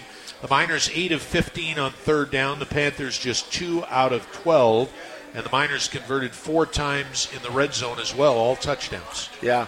Um, you know, in the uh, time of possession stats, the only stat, uh, the only uh, recording that I can get rounds, it doesn't round up, you know, and I know we're fifth in the country right now in time of possession, but I think we're probably higher because if you're at a certain minute, everybody that's in that minute is is, is tied, you know, for they tie, you're tied for it. So we're fifth, but we might be as high as third in the country in possession time, which is really, you know, a super important stat because it's hard for them to score when, when you have the football. Field position as well. Uh, the Miners average starting at their own 35, the uh, Panthers at their own uh, 21 yard line. It was just a completely dominant uh, performance on Saturday. Yeah, really proud of the way the guys prepared, and and um, you know I thought we handled the 16 day layoff the way it needed to be handled. Tysh, you, know, You look fresh. Yeah, we looked fresh, and uh, you know I went back and I evaluated, and I said we played with a lot of energy, a lot of juice, and so I felt like what we did, the things we worked on, uh, you know, really helped us. You know, and we and we we started, you know, a, a new player at corner, and uh, he did a really good job for us. Josiah Allen played really well at corner, and uh, and um, you know I thought uh, Amir uh, Boyd Matthews played really well at corner too, a true freshman, you know, and so I was really pleased with the play out there, you know, defending the passing game, and, and that was big for us in that game.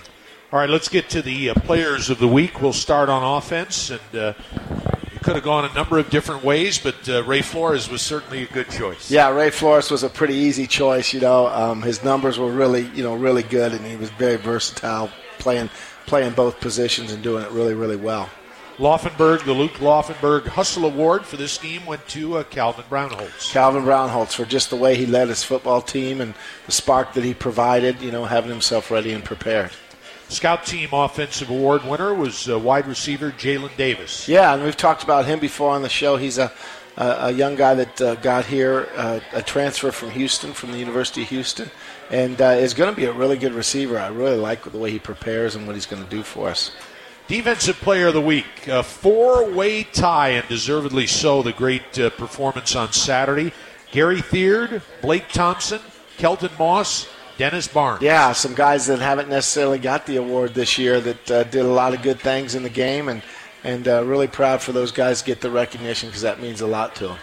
Defensive Luke Laufenberg Hustle Award winners Tyson Wilson and Kobe Hilton, who's had a terrific first season as a Miner. Yeah, we, uh, you know, we, we knew what kind of physical ability Kobe had, but we didn't know how he'd apply it in his first year because he's got three years of eligibility, you know. So he's, um, it's nice to have him and really having him playing at the level that he plays at. And then Tyson Wilson is just a really good football player and really cares about his team and just makes plays out there when, when he's out there. So it's really fun to watch uh, watch those two play there in the secondary together. Defensive Scout Team Award winner, a wide receiver, giving that uh, Miner defense uh, a good picture, was uh, Kyle McNamara. Yeah, Kyle does a great job in every phase and fashion of our football team, helping us. He actually we started him on kickoff cover, Tysh, and the first kickoff he went down the field and created some havoc and got everybody fired up, and uh, we knew that's exactly what he would do. Special Teams Player of the Week, uh, Josh Sloan handled the uh, swirling winds, I think, quite well. Really well, you know, and um, he the first punt that he had to punt into the wind was a 42-yard punt with no return, and uh, just hit it just pure as you can hit. it. As you know, all of us, you can let the wind get in your head, you know, on the golf course, wherever it may be. And we know the the true thing to hitting a good good ball into the wind on the golf course is just nice and smooth and hit it steady. And that's what that's what he was doing, and was really proud of his effort. He's had such a consistent season. Yeah, really consistent. He's such a talent, Tice. He's just a super talented player, and he's just going to get better and better as time goes along. And he'll be a guy that will. It will surprise me if Josh doesn't end up, you know, kicking and making money, kicking, you know, putting the ball in the NFL. Special teams Luke Laufenberg uh, honoree was uh, Mikel Broussard from the secondary. Yes, Mikel coming off the injury. He's been out for quite a while, and we talked about, and you made a big note about him being back and how that plays a big part of our success. And he uh, played really, really well and, and uh, played through the, the knee injury and he's got himself back and ready to go. And the special teams uh, scout team uh, honoree was Ryan Gonzalez. Yeah, Ryan's another uh, local product that came from our, our walkout, our walk on tryout, and uh, did a really good job there and caught our eyes. And he's been a you know a really a nice addition to the team. Great way to end the home season. The Miners 40 and the FIU Panthers 6. All right, we're going to take a timeout. When we come back, Jimmy Gonzalez, he's got some stories to tell. The Director of Recruiting and Player Personnel for UTEP Football will join us, so stay with us. Pepsi is the official beverage sponsor of UTEP Athletics, and Martin Funeral Home is a proud sponsor of UTEP Athletics and UTEP Football with Dana Dimel. Visit martinfuneralhome.com. Jimmy Gonzalez when we come back from Hudson's Classic Grill, presented by Tropicana Homes. This is UTEP Football with Dana Dimel. Welcome back. It's the Thanksgiving week edition of UTEP football with Dana Dimel. Miners will leave on Friday for San Antonio and Saturday's uh, regular season finale. Miners and the nationally ranked UTSA Roadrunners again coverage at 12:30 this Saturday right here on 600 ESPN El Paso and on the UTEP Miners app. And Miner fans, uh, we urge you to spend Thanksgiving week with your UTEP men's basketball team. The Miners will host the Jim Forbes Classic presented by Speaking Rock in the Don Haskins Center. Tomorrow night, the Miners will take on Alcorn State at 7 o'clock. Then on Wednesday night, Cal State Bakersfield at 7 o'clock. And Texas A&M Corpus Christi on Friday, November 25th at 2 p.m. Bring the whole family, enjoy some great basketball, and celebrate an El Paso icon. The Jim Forbes Classic again presented by Speaking Rock and Hotel Paso del Norte. Now tomorrow is Taco Tuesday. Three tacos for five dollars, margaritas for five dollars, and for Friday's matinee, it is Freaky Friday, and all available tickets, all unsold tickets for Friday's doubleheader will go for $9.15. So we're all, when we host family during the holidays, we're always looking for things to do. Why not bring them out to see UTEP basketball? Tomorrow night, 7 o'clock against Alcorn State. Wednesday at 7 o'clock against Cal State Bakersfield. Friday at 2 o'clock against an NC2A tournament team a year ago, Texas A&M Corpus Christi. The Jim Forbes Classic in the Don Haskins Center. For tickets, call 915-747-UTEP. Go online to utepminers.com or come by the Eisenberg Family Ticket Center located in the Brumbelow Building on Glory Road right next to the Don Haskins Center for your tickets. Would you please welcome a gentleman who's been around the UTEP program for the last two years, but has been around uh, the game of college football for much, much longer than that. He serves as UTEP's Director of Recruiting and Player Personnel. Welcome, Jimmy Gonzalez, to UTEP football with Dana Dimel. Jimmy, nice to see you. Thanks for doing this. How you doing? Doing good, doing good. Appreciate you having me on this evening. All right, before we talk about uh, UTEP recruiting and some of your many experiences, you've got your family with you here tonight. Talk about your wonderful family. Well, I've been married for, for, to my wife, Mary, for 33 years. Met through football. She was a, uh, she was an athletic trainer at uh, the undergrad trainer at University of Illinois. Got her master's in sports medicine in North Carolina, and her first full time job was at the University of Wisconsin, where I met her. And we got married in Madison, and then three daughters. Uh, our oldest was born while we were at Northwestern University, and our middle one was born when we were at Oklahoma, University of Oklahoma. And Maya, our youngest, was born when we were at Oklahoma State. That's a good looking family you got there. I appreciate it. Huh? I appreciate you hear that all the time, don't you? Yeah, I do. Yeah. Again, as I mentioned, UTEP's director of recruiting and, and, player personnel, so it's always a busy time, but particularly now because as soon as the season's over, the Miners uh, are getting set for the December signing period. So, talk about uh, where recruiting is at this particular time. Well, we, we we had our first recruiting weekend. We I mean, well, we had we did have a high school prospect in um, in, in late October for a game, and then we uh, we brought in five prospects this last weekend for junior college, one high school guy, and. Uh, went through the recruiting weekend, just kind of adjusting it with, with the game, uh, with the game and going on Saturday as well. So we're uh, we're getting ready for several recruiting weekends. We got one scheduled for the weekend of December 2nd through the 5th, December 9th through the 11th, and then the uh, 16th through the 18th, and then we've got four, three or four weekends possibly in January. You know, I'm not sure since Coach Dimel's been here that we've ever had a completely full recruiting class. In other words, uh, able to sign up to the maximum number of players. Uh, how many? Do you know how many you're going to have? Well, actually, that's a variable too because of the transfer portal. You never yeah. know exactly how many you have, yeah. do you? Yeah, coach and me sat down, you know, in the beginning of the season, and sat down midway through, and then right here at the end, kind of the magic number, just kind of playing. It was 25. Just seeing where it goes from there. But everything's changed. I mean, like I've told people, you know, in the last three, four years, you know, in 40 plus years I've been involved in this game, we've had we've had the grad the grad transfer. We thought that was a big deal. A guy graduates can transfer and be automatically eligible. We had COVID, which brought in the extra year NIL, which that that brought on a whole new thing. And then we've got we've got the transfer portal and NIL, and those four factors, those four things that occurred, have had as much of an impact uh, in the trajectory of what what's going on with recruiting you've got all kinds of experience as, as not only a coach but a recruiting coordinator. Uh, served as the recruiting coordinator at Tulsa, at uh, the University of Wisconsin, as you mentioned, at uh, at uh, the University of Oklahoma, at uh, the United States Military Academy, which had to be a tremendous honor, and on and on and on. what do you like most? What do you enjoy most about recruiting? Yeah, just just having a chance to interact with the with the people and being being involved with um, with young people. Uh, just enjoyed that. You know, through the years, I remember when I first used to go in home, I used to call the parents. I was a lot younger, Mr. and Mrs. Smith, and now I call them by their first name. You know, uh, so things have changed. But but just meeting the people, and I enjoyed it when I was younger to get an opportunity to just travel. Being at Wisconsin, always flying back to Texas, recruiting in just all different parts of the country. Now, when you talk about recruiting coordinator, talk about what that all encompasses. Uh, for one thing, I would imagine you have to coordinate the activities of every one of the miners' assistants that's able to go out on the road. Yeah, we, we sit down together, and you know each each coach has their particular area, and we, we kind of plan, and they kind of plan. And we kind of work together through coach and saying, okay, this is what we're going to hit. These are the schools we want to, you know, formulate a list. I mean, it's it's ongoing. It never ends. I mean, it starts so-called with the cycle and in the spring we go spring recruiting. The old days we used to call it junior recruiting because you just went out and got juniors and but you came back with a list and if you sent out that first letter to them talking about your university by july 1st you think you're ahead of the game you know? But it's changed tremendously. But it's it's kind of the same thing formulating the list continuing to evaluate continue to look at players. It's a process of elimination.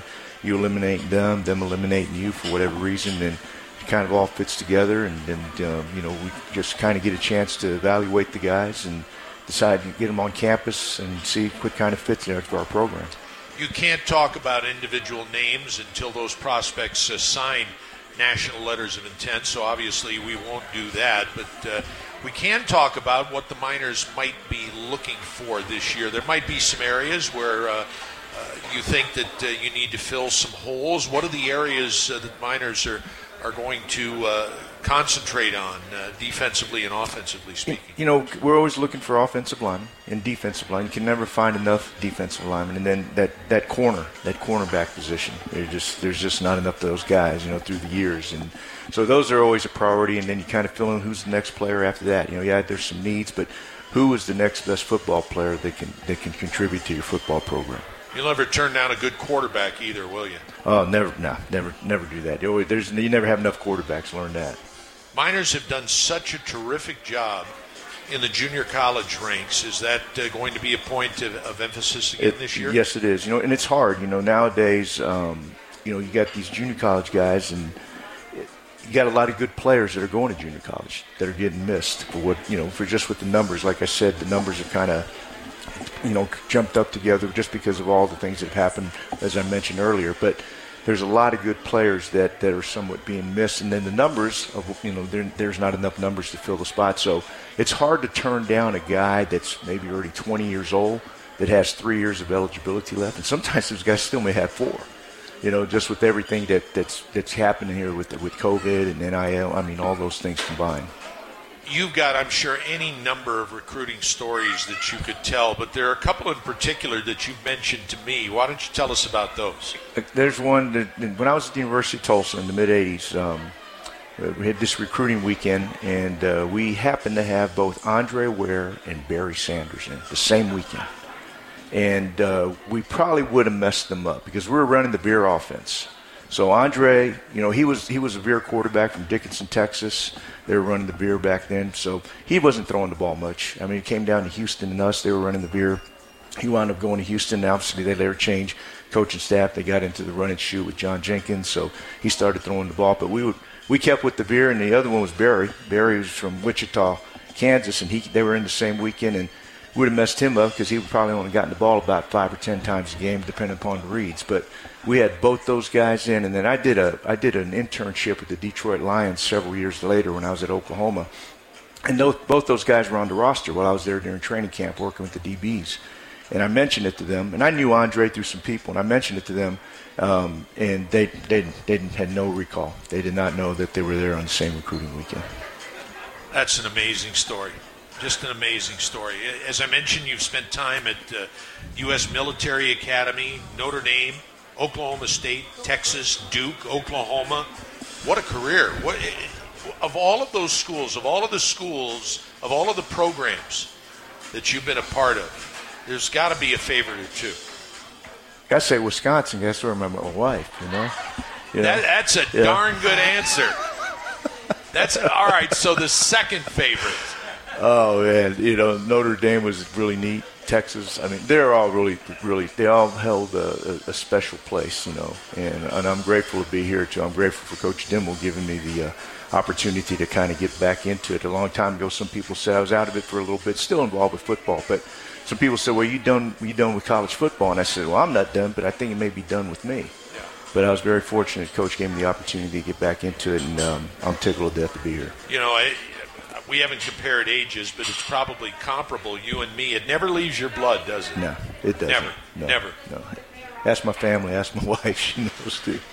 Yeah. And it's the people, isn't it? It is. It is. That, you know, especially as you've gotten, uh, you've been doing this for a few, you know, quite a few years. You realize that it's, it's it is all about the people, and uh, we got a great staff. Uh, we got a great leader, Coach Dimel. Excited about you know what he's done here. I saw it from a distance while I wasn't here, and, and have known him for 20 plus years, um, and realized what he's done and, and, the plan that he's had and how where where it came from.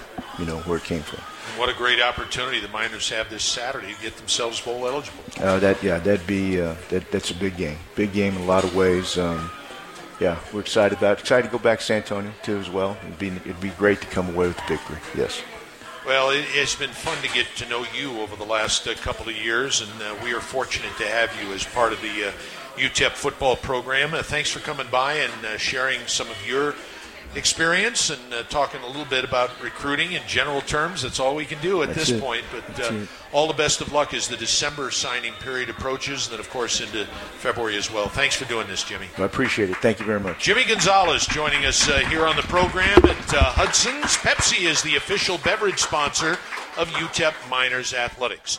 We come back, we'll talk with Coach Dimel about the UTSA Roadrunners, Saturday's opponent in the Alamodome in San Antonio. We're presented by Tropicana Homes. We're at Hudson's Classic Grill. This is UTEP football with Dana Dimel.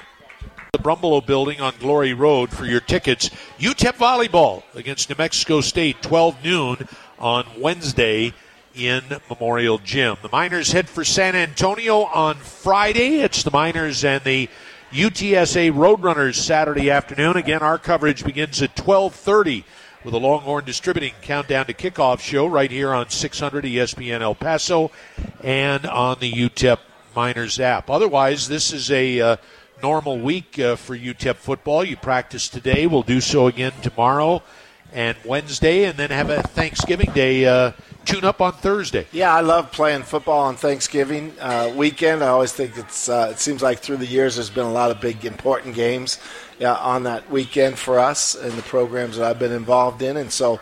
Uh, just something about uh, you know it, football and Thanksgiving to me uh, are very synonymous. And of course, the team will have a Thanksgiving meal together. You guys spend Yes. so much time together, really now around the uh, around the uh, year, throughout the year, and and certainly once uh, camp gets underway in August. Yeah, we've been going at it since July, right? That's We- right. Yeah, this year it was really uh, interesting. July 27th was our first day of reporting, and um, but the, just uh, we're going to have practice a little bit earlier on on Thursday. I'll move everything up 30 minutes, so we'll start uh, practice um, at 8:30 instead of nine. Uh, you know, get off the field, and then the guys will shower, and we'll have a Thanksgiving meal together. And then, of course, they'll have a chance to go out because they've made a lot of friends uh, in the, in the community, and they seem to find places to go eat, uh, and where people bring them over to the house and and spend time with them too. So I think that's pretty neat as well. I've always wondered how many turkeys and hams a football team can put away in uh, in one sitting. You'll have to ask Pos that. Yeah. That's Pos's. Yeah. Yeah. that's his deal. He could he could quote you uh, on on what we put away on that day. But it's pretty fun to see that, and and um, just great to get together and be thankful for all the things that you know. That's what it's all about. Being thankful um, for all the blessings that these guys have in their lives. You know, these guys are blessed.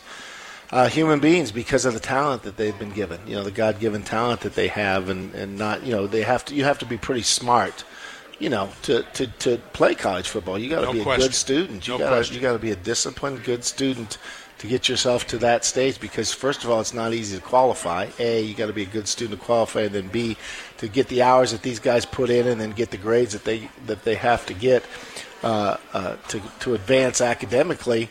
They're blessed. They're blessed young people. Before we move on and talk about uh, UTSA, how lucky are the Miners to have Jimmy Gonzalez heading up your recruiting efforts, a guy of his experience? It- yeah, it's his experience, and, and then he cares a lot about what he does. And it's funny because as a head coach, you, you know, you're visiting with the parents, and, and we just had a weekend this weekend, you know, and we had some, you know, really good young men. And I'll ask them questions, and and they'll come back to me that they've already been educated on the things I want them to be educated on, and so that is a tribute to Jimmy who organized it. Also, you know, to our staff because they're saying and doing the things that I want to be communicated. But Jimmy, you know, organizes that and oversees it. So it's a group effort, um, but they're really doing a nice job of that, making sure that all the right things are being said to these recruits. What are a couple of things in all the years you've been doing this? A couple of the things, the biggest things that maybe you've learned about uh, recruiting effectively. Yeah, you know, to me, the number one thing to recruiting is, is, is to bringing in, you know, the prospects. Obviously, evaluation. I think you learn so much about evaluation. Evaluation is the key to recruiting. That's the key because you got to be able to know talent because some guys don't have a good feel for it. I was blessed to be around some really great evaluators in my coaching career. You know, I thought that uh, Bill Snyder and Del Miller, who was from Iowa, you know, they did such a great job turning Iowa around. They were able to teach me how to evaluate, and so I think that I've learned a lot about evaluation. But then, the, the, once you get them into your onto your campus, it's being straightforward. Do not, do not ever tell them anything that's not true. Be faithful to what you say and be a sincere person because parents are looking for sincerity and what kind of quality of character that you're going to have uh, to lead their men. All right, let's talk about Saturday's opponent, and it certainly is a tall order for the Miners closing out the season, trying to get themselves bowl eligible against the UTSA Roadrunners. But what it is more than anything else, and you said it today when you talked to the uh, the local media, it's a great opportunity. It's a great opportunity, and that's what we talked about. We got to make the most of the opportunity. We're going to have to play really, really good football to get a win, Taj. But we've played some really, really good football. We played, you know, we we played the game we played against Boise State. Um, Boise's, I think, the third team in the country right now defensively. I mean, they are an outstanding football team. Um, and they're the best team in the Mountain West, right? And so we beat the best team in the Mountain West this year, and now we got to beat the, the number one team in, in, Conference USA. And, the, and I think the leagues are very equitable this year. Uh, I'm not so sure our league's not better this year. I really think our league is better. I know I'm you know, a little bit uh, biased, but I do think we're better, you know, and so we got to we got to beat the best team in our league this year, team with the best record in our league, and we got to play really really good football to do that. Last year, when UTSA came into the Sun Bowl, they were unbeaten. They were nationally ranked. And right from the get go, in fact, on the second play from scrimmage, Sincere McCormick raced 75 yards for a touchdown. The Miners were behind the eight ball yeah. thereafter in that game. You're going to have to get off to a good start and sustain it on Yeah, Saturday. we took a big shot early and, and we never got our breath back. You know, we got one to the ribs and never got it back, and they got after us and did a really good job last year. And they were playing, we were we were playing good football when they rolled in. We were, you know, a, a six and two football team and just had lost a close 28-25 game to Florida Atlantic. Um, you know, as one of our losses, and our other loss being Boise. So we were playing really good football at the time, and they came in and played great, beat us, and uh, you know, um, but that was last year, you know, and uh, so this year's this year. We gotta we gotta be ready for a really good football team. Roadrunners have had another good season, nine and two. They've won eight in a row. They're uh, the only unbeaten in Conference USA at seven and zero. And just today, were they ranked uh, for the first Uh, yeah. time this Yep. year. So Yep. certainly, uh, in so many uh, areas, you've got your work cut out for you. Well deserving to be Sure, ranked, and they're sure. they're deep, and they're and they and they play hard, and they got a great quarterback, and they got some special receivers. They got some special tight ends and um, a lot of speed and athleticism on defense. what is the thing that concerns you the most about them? The the thing is uh, is giving up the big plays against them. You know, we got to do a great job of giving up the big, you know, not giving up the big plays. And and you and I talked about it earlier, Tush. We got to come out and start fast, and we we can't wait around for things to happen. We got to go out and make things happen in this ball game right from the get go. Frank Harris, uh, finally, uh, this I think is his last uh, year of eligibility. He's completing almost 70% of his passes. He's throwing for 286 yards a game, 24 touchdowns, the 16th best quarterback rating in the country. And he can move around a little bit too. He's uh, 525 yards rushing Yeah. as well. So obviously you've got to contain him. You can't let him get out of the pocket. No, he, he loves to play the game of football, and he plays it with great energy. He's smart and and knows knows what to do and how to do it. And he's just a great leader of their program. They don't have a sincere McCormick as as a ball carrier this year, but you mentioned all of their receivers: uh, Joshua Cephas, Zakari Franklin. Uh, you can go right on down the line. Uh, De'Corian uh, Clark. They're all talented. They're all big. They're all physical. They can all run. Yeah, and I talked to the pro scouts, and the pro scouts like Clark the best of them all. You know, he's kind of come on this year and done some special things. They think he's a very high draft pick. You know, um, he's out for this game. He's been out the last couple of weeks, but Franklin is, is really stepped up with him out, and Cephas has stepped up, and then Kellogg, you know, has stepped up. I talked about that today at the press conference. The third guy is Kellogg, who stepped up and done some really good things for him. So they're very deep, and then the tight end. Those two tight ends are such big threats for him too. They actually have three tight ends that that play for him. You know, uh, Cardenas goes 285. Yeah, Cardenas, and he can move. And then they got um, Dishman, and they got um, Gavin Sharp. Gavin Sharp, number 87, another good player. Absolutely. What about the Roadrunners on defense? The Roadrunners on defense is just when you turn on the film, they're playing a ton of guys, right? Yes. And uh, I mean, all across the board. I mean, that, the, you and I can talk about that later here too, Tice. But you know, when I, when I took over this program, I thought. Uh, uh, Frank Wilson had done a really good job recruiting. I knew when we play him, you go watch him and say they got 12 defensive linemen that can play. They, you know, and they and they and that still remains the case right now. They're very very deep and, and very very talented all the way across the board defensively. You know, one thing that's going to be interesting to watch in the game, the Miners have been pretty good this year getting off the field on third down. In fact, second in the uh, conference in third down defense. UTSA converts almost 51% of the time Yeah. on third down, eighth best in the country. So that's going to be, I think, one of the keys. Yeah, and that, and your third down conversion's a lot about the guy that's behind the center, right? I mean, that's a big part of third down conversions because he's the guy that's got the most stress on him, and Frank does a great job making decisions, you know, on third down. And so we're going to have to play, you know, good up front. You know, obviously that's a big part of the game, but that we're gonna, our D line's going to have to really play well and, and, and put some pressure on Frank and, and, and, force him to be a little bit out of off his off his normal performance. Roadrunners are one of six programs that are leaving Conference USA for the American Athletic uh, next year. When you talk about their ability to recruit. They are probably in one of the best recruiting areas in all of college football, kind of being in central Texas, not on the coast, not in far west Texas as UTEP is, but their recruiting area uh, is is probably as good as anyone's in college football. Yeah, and I think if you put, took a poll with college coaches, they would say that that you know that's just a premier because of proximity and location. Uh, and the players that are around them there in that area, I mean, they can recruit. The, the, of all the group of five schools in, in, in, the state of Texas, they by far got the best proximity of anybody um, because they can get guys from Dallas, they can get guys from Houston, San Antonio, Austin. And they and can get unofficial visits so easy. Yeah, you get all the unofficial visits. You get high school coaches just bringing guys by all the time to see them. And, and that that's the biggest thing. You know, I was talking to um, some of the coaches at USC, and they said that's one of the things since they got there from Oklahoma, and they said that's one of the things that's so helpful for them is that they get all these players just coming that are within you know, right. driving distance. They're, they're just coming to their facilities all the time, you know, and that's such a huge advantage. You know, Tim Floyd used to talk about that constantly when he was the head coach here at UTEP after coaching at USC is that the, the, the big disadvantage here is you didn't get the number of unofficials as you could at, at, at, a lot of other schools. Well, the unofficials is really good. You know, it's cheap for families, and it's able you're able to get around family members, which is so important part of recruiting as well. Right.